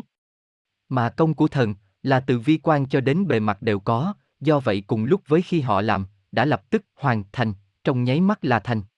Họ cũng không ở trong thời gian của con người mà làm, họ siêu xuất thời gian trong không gian của nhân loại mà thực hiện, do đó tại thời gian của con người bên này thì thấy lập tức đã tạo xuất lai. Chư thần được phái xuống lúc bấy giờ, có một số loại thần. Một là Yahweh mà người Do Thái vẫn kể. Yahweh đã tạo ra chủng người dân tộc Do Thái, chủng người này bao gồm một bộ phận ở Nam châu Âu, đều là chủng người này. Còn Bắc châu Âu có một bộ phận người da trắng là do thần khác tạo thành. Có bốn loại thần, kiểu người da trắng đã tạo nên bốn chủng người da trắng. Thực ra người Ả Rập trong quá khứ cũng là người da trắng, hơn nữa người Ả Rập trước đây sống ở vùng Bắc trái đất, không phải là bản khối đại lục hiện nay, các đại lục bản khối nguyên ban đầu đã biến đổi vào chín nghìn năm trước. Trước đây họ là người ở phía Bắc, và sự biến đổi lớn của trái đất đó đã đưa họ chuyển đến chỗ hiện nay. Vào lịch sử cận đại, trước khi Thành Cát Tư Hãn chiếm lĩnh vùng đất người Ả Rập, thì người Ả Rập cũng có da giống hệt người da trắng, hình tượng cũng giống người châu Âu hiện nay, chỉ khác là tóc đen, mắt đen. Sau khi đại quân Mông Cổ của Thành Cát Tư Hãn đến thì người dân ở đó trở thành Lai, do đó da của họ giống người Trung Quốc, trong hình dáng của họ cũng có hình hài người Trung Quốc và cũng có hình dáng người châu Âu. Nguyên, từ đầu họ là do riêng một vị thần tạo ra. Người Ấn Độ là do Phật tạo thành, do vậy múa, cử chỉ và các tư thế tay của người Ấn Độ rất giống các thủ ấn của Phật. Người Ấn Độ chính là một dân tộc do Phật tạo thành. Còn người phương Đông, có một bộ phận là do Nữ Oa tạo ra, còn có một bộ phận khác là do đạo tạo ra. Trên thực tế nói thật chính xác, thì lúc đầu, người ở Bắc Mỹ và Nam Mỹ vào lúc sớm nhất là chủng người da vàng, nay nói họ là chủng người da đỏ, chứ thực ra họ là chủng người da vàng, họ đã bị bắt nắng nên mới như thế. Mọi người cười, chủng người da đỏ thật sự chính là người Ai Cập cổ, hiện nay khó có thể tìm được nữa, đa số đã lai với người da đen rồi. Người da đen là do thần trên thiên thượng của người da đen tạo nên, cũng không chỉ có một thần, do vậy trong hình tượng của người da đen, giữa họ với nhau có chỗ khác biệt. Trong các thần trên thiên thượng, có vị mặc y phục, có vị quấn tấm vải bố. Đạo là mặc y phục, rất nhiều thần trên thiên thượng là cuốn một tấm vải bố lớn. Còn Phật, đa số họ cuốn một tấm vải bố lớn màu vàng, còn thần của người da trắng, thì đa số họ cuốn một tấm vải bố lớn màu trắng, dùng cách nói của Trung Quốc là dài một trượng, cuốn quanh thân. Những điều đó chúng ta có thể thấy trong các bức họa và điêu khắc cổ xưa. Trong quá khứ, người châu Âu là cuốn bằng tấm vải bố màu trắng. Thần của người da đen cuốn bằng tấm vải bố lớn màu đỏ. Chư thần, dẫu màu da thế nào đi nữa, cũng đều trông rất thần thánh. Vì cần truyền pháp ở nơi đây, cần tạo ra hình tượng con người, nên chư thần như thế nào thì tạo ra con người như thế. Do vậy nói rằng chư thần đã chiểu theo hình tượng của bản thân mình để tạo ra con người, đó là sự thực. Con người hôm nay có nguyên lai là từ đó. Trong lịch sử trước khi tôi truyền Đại Pháp, thì con người ban đầu do chư thần tạo ra, dẫu thân thể của họ hay nguyên thần của họ cũng vậy, đều là sản sinh từ nội trong tam giới. Trước đây tôi đã giảng cho chư vị về quá trình phát triển của con người, một quá trình phát triển và làm phong phú con người một cách dần dần. Cho đến cận đại, con người đã có thể rất lý trí rồi, phương pháp tư duy của tư tưởng đã rất có lý tính rồi. Khi đạt đến bước đó, cũng là lúc cần truyền Đại Pháp, như vậy từ thiên thượng có rất nhiều chư thần đã đến, chuyển sinh thành con người. Như vậy nguyên thần của con người trước đây cần xử lý ra sao? Cái bộ da mà thần đã tạo ấy nay được các sinh mệnh từ bên trên chuyển sinh xuống làm chủ, còn nguyên thần của con người ban đầu kia được lưu tại âm gian, vì người ta cũng chuyển sinh theo luân hồi. Bộ da kia không đi theo người ta sang âm gian, như vậy đến một thời điểm nhất định thì bộ da này được thu hồi lại. Khi trăm tuổi người kia chết đi, bộ da được thu lại. Chúng tôi thấy rằng cái phần da được chôn trong mộ, cái phần da bị hủy hoại ấy, chính là bộ phận hậu thiên mà người ta ăn lương thực vào rồi lớn lên, còn bộ da tiên thiên mới đúng là chân bì. Phần tiên thiên ấy cần được thu lại, như vậy cứ ai đến khi tái chuyển sinh thì lại mặc lại vào, mọi người cười như mặc áo vậy. Con người trong quá khứ đã chuyển sinh như thế. Đợi đến khi cần truyền Đại Pháp rồi sau khi chúng thần kia đến đây, thì những con người trên mặt đất do thần tạo ra ấy, theo lý mà nói, thì đã làm xong những gì họ cần làm cho sự kiện chính pháp rồi. Con người qua lịch sử đi đến tận bước này đây cũng không dễ dàng gì, do vậy họ đều được lưu ở không gian khác, người Trung Quốc gọi đó là âm gian, chứ không chuyển sinh lại đây nữa. Hiện nay họ ở đó đã đồng hóa xong trong chính pháp rồi. Hiện nay cái thế lớn của chính pháp cũng đã đến phần bề mặt nhất là không gian con người rồi, cũng đã đến bề mặt nhất của bộ da con người rồi. Liên tục cho đến hôm nay, các dân tộc khác nhau đều vẫn là như các lạp tử ở dưới chân các thần đã tạo ra họ, tuy rằng con người ta có thể ở trong một không gian cùng dung hợp với nhau, nhưng họ không hề thuộc về cùng một thể hệ. Cho đến cận đại, bên trong bộ da của những nhân chủng khác nhau đã chính là chúng thần từ những thiên thượng khác nhau đến, còn phần giảng ở trên là sự tình về bề mặt ngoài của con người. Tất nhiên Đại Pháp đã khai truyền, hôm nay tôi không có độ người da trắng thành người da vàng, hay độ người da vàng thành người da trắng, mọi người cười, điều đó mọi người đã rõ rồi. Tôi khiến cho tất cả mọi người chư vị vốn từ đầu đến nay quay về đó. Chư vị tu tốt thì tôi cấp cho chư vị quả vị còn cao hơn. Chư vị là thần, thì chư vị tu thành hình tượng thần mà nguyên lai chư vị có, tôi không có thay đổi chư vị, nếu chư vị nguyên là Phật tới đây, thì chư vị sẽ lại là Phật, nếu chư vị là đạo, thì chư vị sẽ lại là đạo. Điều tôi loại bỏ là hết thảy các nhân tố bất hảo mà chư vị đắc được trong vũ trụ hậu thiên đã biến dị, đồng thời đồng hóa chư vị với Đại Pháp, giúp chư vị khiến tất cả đều quy chính, cho chư vị còn tốt hơn nữa, cấp cho chư vị trạng thái nên có của chư thần tương lai. Vỗ tay. Bởi vì trong vũ trụ có các sinh mệnh khác nhau, các chúng sinh khác nhau, các thần khác nhau, nên không thể đều biến thành như nhau, điều ấy không được, nếu thế vũ trụ này sẽ không còn phồn vinh nữa. Là như vậy. Đối với các sinh mệnh mà xét, dẫu ngoại hình thế nào đi nữa, đều có một quá trình của mình trong lịch sử, đều cần trân quý, bởi vì đó là quá trình của vũ trụ. Điều vừa giảng là một chút mà chư vị muốn nghe. Cười, tôi nghĩ rằng, chư vị thôi đừng viết thêm câu hỏi nữa, vẫn còn mấy tờ câu hỏi tôi làm xong nốt là kết thúc, bởi vì tôi không muốn chiếm dụng thêm thời gian của mọi người. Đây là hội giao lưu mà, chư vị cũng cần lên phát biểu, cùng nhau tiến hành tiếp. Chẳng phải tờ câu hỏi vừa rồi là chúng ta cần đề cao toàn thể như thế nào? Đây chính là một cơ hội đề cao toàn thể. Hỏi, giữa sinh mệnh phản diện và sinh mệnh ác có quan hệ nào? Sư phụ, trên thực tế, chỉ khi tôi giảng về pháp lý tương sinh tương khắc và quan hệ đối ứng của các sinh mệnh khác nhau trong vũ trụ thì mới giảng về sinh mệnh phản diện. Ở tầng thấp có người có quỷ. Nói về quỷ, con người hiện nay gọi là quỷ tấy, đó là cách nói chung chung, thực ra quỷ, mị, võng, lưỡng, quái, yêu, hồn, ma, vê, vê, rất nhiều loại, chúng đều được con người hiện đại gộp lại gọi chung là quỷ. Nơi con người ở đây có người có quỷ, lên bên trên có Phật có ma, lên bên trên nữa, lại có sinh mệnh chính diện và sinh mệnh phản diện. Vì sao? Bởi vì càng lên cao thì càng tốt, tầng càng cao càng tốt đẹp. Tại tầng rất cao có các sinh mệnh chính diện và phản diện, các sinh mệnh phản diện ấy, chư vị không thể gọi họ là ma, họ hoàn toàn khác với ma, tuy nhiên họ đối lập với các sinh mệnh chính diện, do đó một cái chính diện một cái phản diện. Bởi vì càng xuống dưới thì càng bất hảo, khi đến một mức độ nhất định thì xuất hiện Pháp Vương và Ma Vương. Phật chính là Pháp Vương. Còn Ma Vương, tôi bảo với mọi người, họ không hề có thất tình lục dục của con người, không có chấp trước của con người, họ là sinh mệnh ở cảnh giới đó, họ mới có thể lưu lại tại chỗ đó, chỉ khác là họ không thiện mà lại biểu hiện ác, đấy là dùng lời thoại của con người mà nói, ma là ác, Phật là thiện, như vậy họ tồn tại một cách đối lập, xử lý vấn đề cũng là đối lập. Quá khứ giảng rằng một niệm con người xuất thiện ác, thiện ác xuất tự nhất niệm của người ta. Trong vũ trụ này, ai muốn làm một sự kiện nào đó đều rất khó. Phật muốn làm một việc tốt, xuất ra một niệm, thì lập tức ác liền theo đó ngay, họ làm việc tốt đến nhường nào thì sẽ có việc xấu lớn đến nhường ấy cũng đến. Con người cũng thế, chư vị làm việc tốt đến nhường nào, thì bảo đảm sẽ cấp cho chư vị việc xấu đến nhường ấy. Có những cái phản ánh tại không gian này, có những cái không phản ánh tại không gian này, nó phản ánh tại không gian khác. Ví như chư vị vì người ta mà làm một việc rất tốt, người ấy rất cảm kích chư vị, nhưng vì chư vị làm sự việc tốt ấy, có thể có sinh mệnh nào đó chịu tổn thất.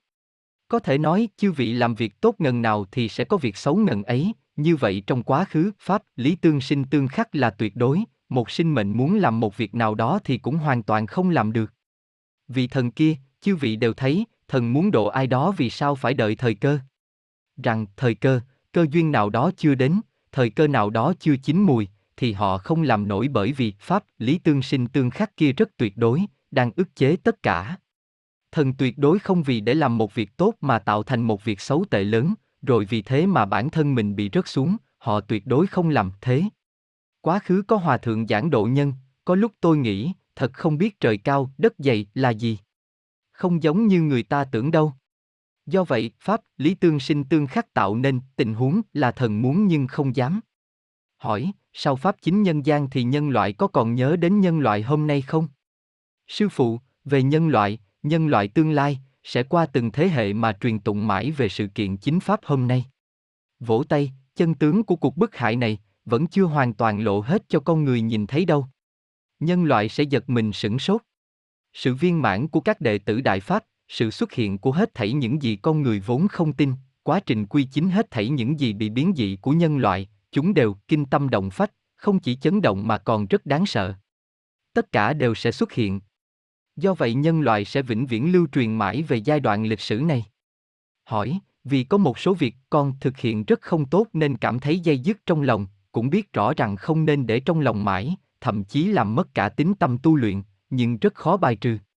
Sư phụ, chưa có quyết tâm, quyết tâm không đủ. Đã là đệ tử Đại Pháp, chư vị thử nhìn vào cuộc bức hại mà các đệ tử Đại Pháp tại Trung Quốc đang phải chịu, mà cũng là một đệ tử Đại Pháp ở tại đây lại không hạ được một chút quyết tâm là sao, còn chấp trước vào điều gì nữa? Phải vậy không? Chính niệm không đủ, đầy đủ chính niệm sẽ có thể thực hiện được. Hỏi, thưa sư phụ, con thấy rằng có một số học viên rất coi trọng chính niệm, nhưng cũng có người vẫn sao nhãng chính hành, khi trao đổi hầu như không thảo luận về chính hành như thế nào. con xin hỏi về việc thu xếp quan hệ chính niệm và chính hành. Sư phụ, không nói như thế. Chư vị thấy ai khi không có chính hành ấy, thực ra chính là chính niệm không đầy đủ. Vì tư tưởng chỉ đạo hành động của con người, khi chính niệm của chư vị đầy đủ thì khẳng định rằng sẽ đoan chính, nói chính niệm không chính nên hành vi mới không đoan chính. Dẫu chúng ta thảo luận như thế nào, bàn luận ra sao về vấn đề chính niệm, thì vẫn có người không khởi chính niệm lên được. Làm thế nào có thể chính niệm thường tại, thì hành vi của chư vị tất nhiên sẽ là ngay chính. Dẫu có nói mãi, thì cũng vẫn là vấn đề chư vị đã là đệ tử Đại Pháp thì cần thực thi thế nào cho tốt. Hỏi, đệ tử đắc Pháp sau ngày hai mươi tháng bảy năm một nghìn chín trăm chín mươi chín, là đắc Pháp vào năm hai nghìn, con không biết mình có thể có được uy đức cũng như các đệ tử đắc Pháp trước hai mươi bảy hay không? Sư phụ, lúc trước, lúc trước hai mươi bảy, thì các học viên là tu luyện cá nhân, còn bây giờ mới là lúc thật sự gây dựng uy đức, chẳng phải do vậy chư vị đắc Pháp vào đúng lúc ấy. Có thể hay không thể gây dựng uy đức đều như nhau cả. Họ cũng gây dựng uy đức vào thời gian này, chư vị chỉ khác là các việc tu luyện cá nhân và giảng thanh chân tướng cùng cứu độ chúng sinh đều hòa lại với nhau, điều đó không ảnh hưởng. Hỏi, vũ trụ có hay không vật chất vi quan cùng cực nhất? Nếu có, thì đó có phải là thể hiện tối cao của Pháp? Là tối đỉnh điểm của chân thiện nhẫn? Sư phụ, vũ trụ có vật chất cùng cực nhất, câu này nghe như đã nói đến đỉnh đầu phải không? Có phải đã nói đến đỉnh phải không? Nhưng tôi nói với mọi người, xuống đến vi quan nữa lại không có vật chất nữa, nó không được gọi là vật chất, nó đã hoàn toàn khác với vật chất hiện tại của chúng ta rồi, tuy nhiên nó cũng vẫn có liên hệ với thể hệ vật chất, do vậy dùng ngôn ngữ của con người thì hoàn toàn không biểu đạt được, rất khó nói đến chỗ tối hậu. Tuy nhiên tôi có cách nói đến nó được. Hỏi, có học viên cho rằng đồng hóa tự thân với Pháp là điều quan trọng nhất, do đó rất nhiều lúc không muốn trở nên bận rộn quá, mà muốn dành nhiều thời gian để suy nghĩ. Con thấy rằng tiến trình chính Pháp rất mau lẹ, việc cần làm thì nên làm ngay, chỉ cần có thể tĩnh tâm học Pháp, vấp vấn đề liền tự tìm bên trong, là có thể tính đang tinh tấn rồi. Sư phụ, đúng thế, rất nhiều sự việc không nên bị giới hạn bởi quan niệm con người, có thể nói bản thân người đó trước đây đã quen như thế rồi. Điều giao phó cho các đệ tử Đại Pháp hôm nay là trạng thái của thần, chư vị cần tiến về trạng thái của thần. Rất nhiều việc nếu dùng chính niệm để thực hiện thì đều có thể làm tốt. Tất nhiên suy nghĩ thì cũng đúng, cũng không có sai, nhưng nếu vì chư vị thường dành nhiều thời gian suy nghĩ quá, trượt mất cơ hội gây dựng uy đức trong chính Pháp, thì có thể cái được không bù cho cái mất. Hỏi, làm thế nào ở trong Pháp lý do sư phụ thuyết giảng, không bị vướng mắc trong cái khung chấp trước, mà lại viên dung về mọi phương diện, đồng thời tinh tấn hơn nữa trong tiến trình cuối cùng của chính Pháp. Hơn nữa, khi làm các việc Đại Pháp và lý giải Pháp lý, thì không chỉ theo một giác độ nào đó, mà là viên dung về mọi phương diện.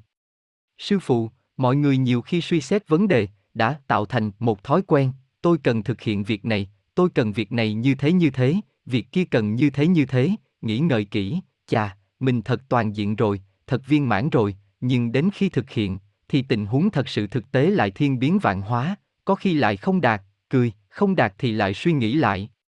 Không phải làm như vậy.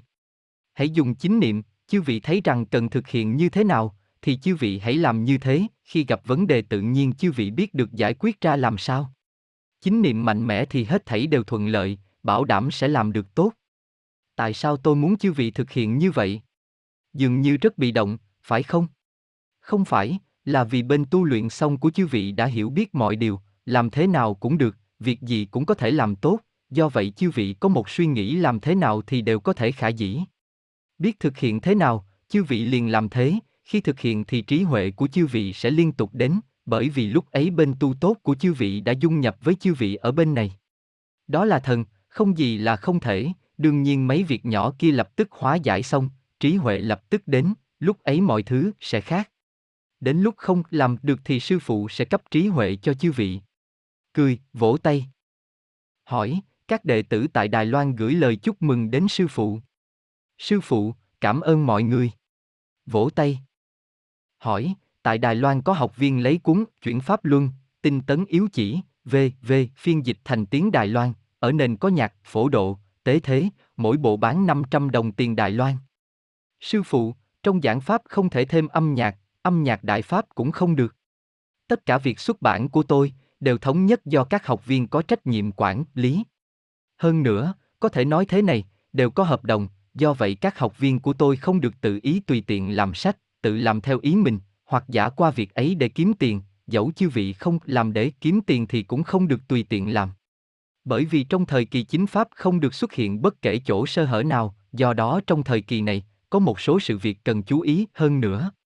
Còn nói về nhân loại trong tương lai, khi đạo đức của con người đã đề cao rồi, thì ai ai cũng sẽ tuân thủ, ai ai cũng sẽ không làm thế, ai ai cũng sẽ giám sát. Hiện nay không được, tà ác đang dùi vào chỗ sơ hở, nhân tâm bất chính, chúng ta không được làm thế. Làm sách để kiếm tiền lại càng không được. Còn về việc phiên dịch thành tiếng Đài Loan, tôi không hề phản đối việc chư vị phiên dịch, tuy nhiên làm việc gì cũng không được tự ý làm, điểm này tôi nói rất rõ, những gì thuộc về Đại Pháp là chư vị không được tự ý tùy tiện làm. Tất nhiên, hiện nay trong hoàn cảnh đặc thù ở Trung Quốc, để giải quyết vấn đề thiếu sách thì các học viên có thể, nhưng cần đảm bảo nguyên sách nguyên văn không sai một chữ một dấu. Bên ngoài Trung Quốc thì không được. Hỏi, điều kinh nghiệm thâm sâu nhất của các học viên tu lâu đối với Pháp đều là kiên định và tin vào sư phụ. Còn muốn hỏi, kiên định và tín tâm ấy có nguyên lai rốt ráo từ đâu? Vấn đề này làm chồng của con thắc mắc từ rất lâu nay. Làm thế nào mới có thể tu thành kiên định và tín tâm không gì sánh được đối với Pháp?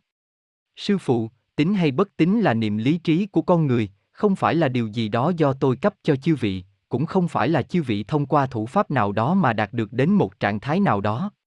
Các đệ tử Đại Pháp đều có tín niệm kiên định đối với Đại Pháp, đối với đệ tử Đại Pháp thì đó là cách nói, hình dung, vậy thôi. Tín tâm kiên định của họ đối với Đại Pháp là từ nhận thức một cách có lý tính mà thành tín tâm kiên định, chứ không phải do một nhân tố nào đó có tác dụng nên người ta thành như vậy. Nơi bề mặt nhất của con người có tam hồn thất phách, trong thất phách có một loại phách gọi là tín, một người có thể tin nghe theo một số điều mà người khác nói, nó có thể có tác dụng ấy. Nhưng chủng loại tín đó không thể sánh với chính tín trong tu luyện được, bởi vì nó chỉ là phần bề mặt nhất bề mặt nhất của con người, có một loại tác dụng linh tính. Còn chính tín của các đệ tử Đại Pháp là trạng thái của thần, là do ngộ có lý trí đối với chân lý mà tạo thành, là trạng thái của thần của bên đã tu luyện xong, chứ quyết không phải là điều gì mà nhân tố bên ngoài nào đó có thể khởi tác dụng. Không phải vì muốn vững tin nên vững tin, vì muốn kiên định mà kiên định thì không làm đến đó được.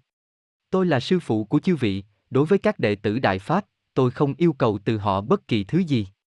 Tất cả những gì họ làm hôm nay, chứng thực Pháp cũng vậy, cứu độ chúng sinh cũng vậy, tự bản thân học Pháp tu luyện cũng vậy, tôi nói với chư vị, hết thảy đều không phải là làm gì cho tôi. Sau này các đệ tử Đại Pháp sẽ thấy, hết thảy những gì các đệ tử Đại Pháp đã làm đều là cho bản thân mình thôi, được cứu độ cũng là chúng sinh của mình, được viên mãn cũng là thế giới và chúng sinh của bản thân mình, dựng lập uy đức cho bản thân mình, hết thảy tất cả mọi thứ đều là cho bản thân đệ tử Đại Pháp, chư vị đều không hề làm gì cho sư phụ, và cũng vậy không hề làm gì cho người khác đâu. Vỗ tay. Do vậy cũng không cần cưỡng chế họ điều gì. Học viên là đều từ pháp lý mà nhận thức thăng hoa lên trên, như thế mới có thể trở thành tinh tấn hơn, mới có thể kiên định vào Pháp đến như vậy. Đó không phải là nhân tố bên ngoài, cũng không phải nghĩ rằng có cách nào đó có thể đạt đến đó được. Sư phụ không cầu bất kể điều gì, sẽ không lấy từ họ bất kể thứ gì, tôi chỉ cấp cho họ, lại còn gánh chịu thay cho họ, nhất định là như vậy. Vỗ tay, do đó tôi bảo chư vị học Pháp thật nhiều, nhưng không phải là học Pháp cho sư phụ đâu. Hỏi, từ năm một nghìn chín trăm bốn mươi chín về sau đảng X đã phá hoại văn hóa truyền thống Trung Quốc và tuyên truyền học thuyết vô thần luận, tạo nên chướng ngại rất lớn cho nhận thức về Đại Pháp và về cuộc bức hại này, đệ tử nghĩ rằng từ giác độ này giảng chân tướng, ví như gợi dẫn người ta suy nghĩ về sự an bài tinh tế của văn hóa truyền thống Trung Quốc, tuy nhiên việc này xem như không liên quan đến nhân quyền. Có thể giảng theo giác độ đó được không? Sư phụ, có thể. Một số người có văn hóa, rất có tư tưởng, thì chư vị có thể cùng họ nghiên cứu thảo luận. Tuy nhiên, với những người chư vị thường gặp, nếu chư vị cũng nói thế, chà, nếu chư vị nói cả ngày với họ thì chư vị sẽ mệt lắm, cười, điều này cần nói rất nhiều. Đứng tại các giác độ khác nhau để giảng chân tướng thì đều không sao cả, có thể giảng, nhưng cuối cùng chư vị cần nói về cuộc bức hại này. Hỏi, các đệ tử Đại Pháp Phúc Châu, Phủ Thuận, Quảng Châu, Côn Minh, Thành Đô, Lạc Sơn, Nam Dương tại Hà Nam, Thừa Đức và Tây An xin gửi lời chúc đến sư phụ. Sư phụ, cảm ơn mọi người. Vỗ tay. hỏi, các đệ tử Đại Pháp tại đảo Saipan, Pháp, Macau, Hồng Kông, Anh Quốc, Nhật Bản, Mexico, Tây Ban Nha, Scotland và Romania xin gửi lời chúc đến sư phụ. Sư phụ, cảm ơn mọi người. Vỗ tay, tờ câu hỏi này cũng là chúc mừng, tôi đọc cả luôn. Hỏi, toàn thể đệ tử từ Huệ Châu tại Quảng Đông, Ninh Ba tại Triết Giang, địa khu Triều Sáng tại Quảng Đông, Vũ Hán tại Hồ Bắc, Nam Xương tại Giang Tây, Thập Yến tại Hồ Bắc, Thiên Tân, Nam Kinh, Hồ Nam, Nội Mông Cổ, Vân Nam, Thượng Hải, Bắc Kinh, Triết Giang và Hô Hòa Hạo Đặc xin gửi lời chúc đến sư phụ. Sư phụ, cảm ơn mọi người. Vỗ tay, họ nhất định đã tập hợp các tờ câu hỏi lại rồi ghi vào một tờ, cùng chúc sư phụ. Vẫn còn nữa. Hỏi, toàn thể đệ tử Đại Pháp tại Vancouver xin chúc sư phụ. Toàn thể đệ tử Đại Pháp từ Singapore, Indonesia, Hy Lạp và Nam Mỹ xin gửi lời chúc đến sư phụ. Sư phụ, cảm ơn mọi người. Vỗ tay.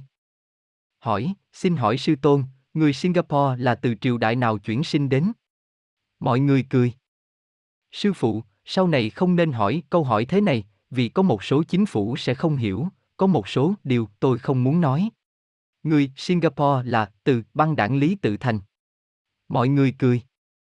Hỏi, các đệ tử Đại Pháp từ Đại học Quân y số một xin gửi lời chúc đến sư phụ. Các đệ tử Đại Pháp từ Thái Lan và châu Úc xin gửi lời chúc đến sư phụ. Các đệ tử từ Trường Xuân xin gửi lời chúc đến sư phụ. Xin cảm tạ sư phụ từ bi và phổ độ, chúng con nhất định sẽ hành xử thật tốt. Sư phụ, cảm ơn mọi người. Đứng dậy, mọi người đứng lên vỗ tay thời gian lâu. Mọi người hãy ngồi xuống, về việc chứng thực Pháp, mọi người đã qua gần bốn năm rồi. Không lo là còn bao lâu nữa, mọi người không cần phải suy nghĩ về việc ấy, bởi vì hễ nghĩ ngợi là chấp trước. Dẫu phải trải qua thời gian bao lâu, các đệ tử Đại Pháp đều có trách nhiệm nghiêm túc thanh trừ các nhân tố tà ác đó, vạch trần cuộc bức hại này, và cứu độ chúng sinh. Vỗ tay. Dẫu rằng trong cuộc bức hại này đã mất đi sinh mệnh, các đệ tử Đại Pháp, cũng như trong cuộc bức hại này phải gặp khổ nạn lớn đến đâu, chư vị hãy nhớ cho kỹ, sư phụ nhất định không để chư vị thất vọng một chút nào hết. Vỗ tay. Những gì đang đợi chờ các đệ tử Đại Pháp, đều là chí cao vô thượng, là vinh diệu và uy đức vĩnh hằng. Vỗ tay. Dù là học viên trong Trung Quốc, hay là học viên bên ngoài Trung Quốc, mong rằng mọi người đều có thể tận dụng tối đa thời gian để thực hiện cho tốt, làm thật tốt hơn nữa. Nhất là những ai chưa thực thi được tốt, chư vị cần mau chóng tận dụng thời gian để thực thi cho tốt, không thể bỏ lỡ cơ hội. Một khi cuộc bức hại này qua đi, một khi lực lượng tà ác không còn đủ nữa, sự kiện này sẽ kết thúc, và khi ấy thực sự có hối hận cũng đã muộn rồi. Nếu như không phát sinh sự kiện này, thì sẽ không xuất hiện một số học viên thực thi không được tốt. Nhưng nó đã phát sinh rồi, trong chư vị có một số học viên chưa thực thi được tốt, như vậy chư vị cần tận dụng tốt thời gian để làm cho tốt, bởi vì sự kiện này rốt cuộc đã xuất hiện rồi, nếu không xuất hiện thì đã không như thế này.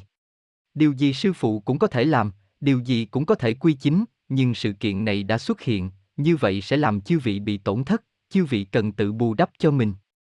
Tôi mong rằng mỗi đệ tử Đại Pháp không cần coi trọng hình thức quá, sự tu luyện của bản thân chư vị, sự đề cao của bản thân chư vị, trong hoàn cảnh tà ác chư vị chứng thực Pháp và cứu độ chúng sinh, chư vị kiên định bước đi thật tốt con đường mà bản thân mình cần phải đi, những việc ấy mới thật là trọng yếu. Vỗ tay. Cảm ơn mọi người. Vỗ tay thời gian lâu. Ghi chú của người dịch, không phải chính văn, chỉ để tham khảo.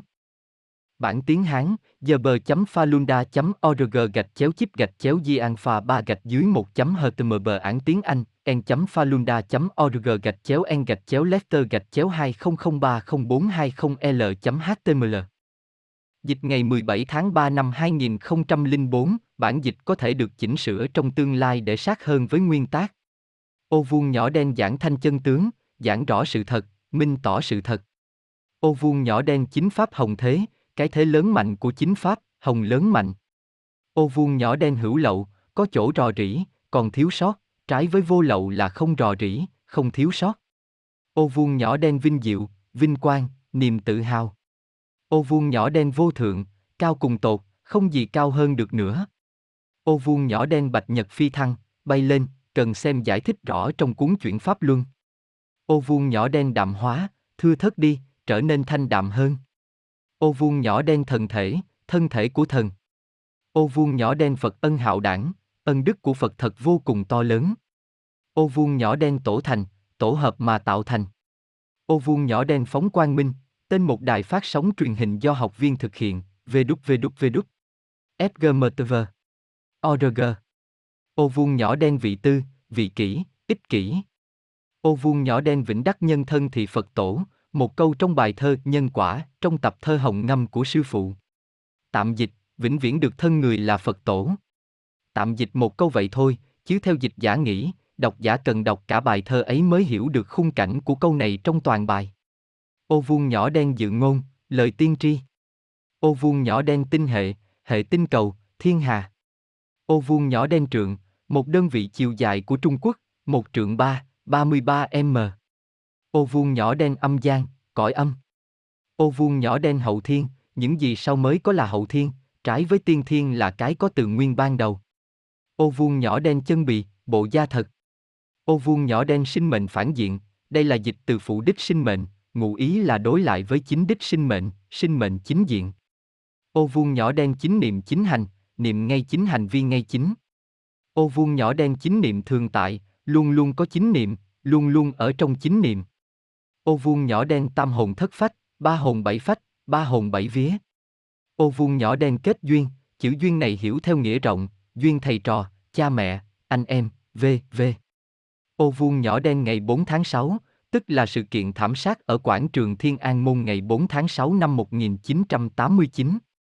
Ô vuông nhỏ đen phòng sáu trăm mười, tổ chức tại Trung Quốc chuyên trách đàn áp Pháp Luân Công, vì thành lập vào ngày mười tháng sáu năm một nghìn chín trăm chín mươi chín, nên gọi là sáu trăm mười, tổ chức tai tiếng này có quyền hành rất lớn, hoạt động trên cả luật pháp, tương tự Gestapo năm xưa.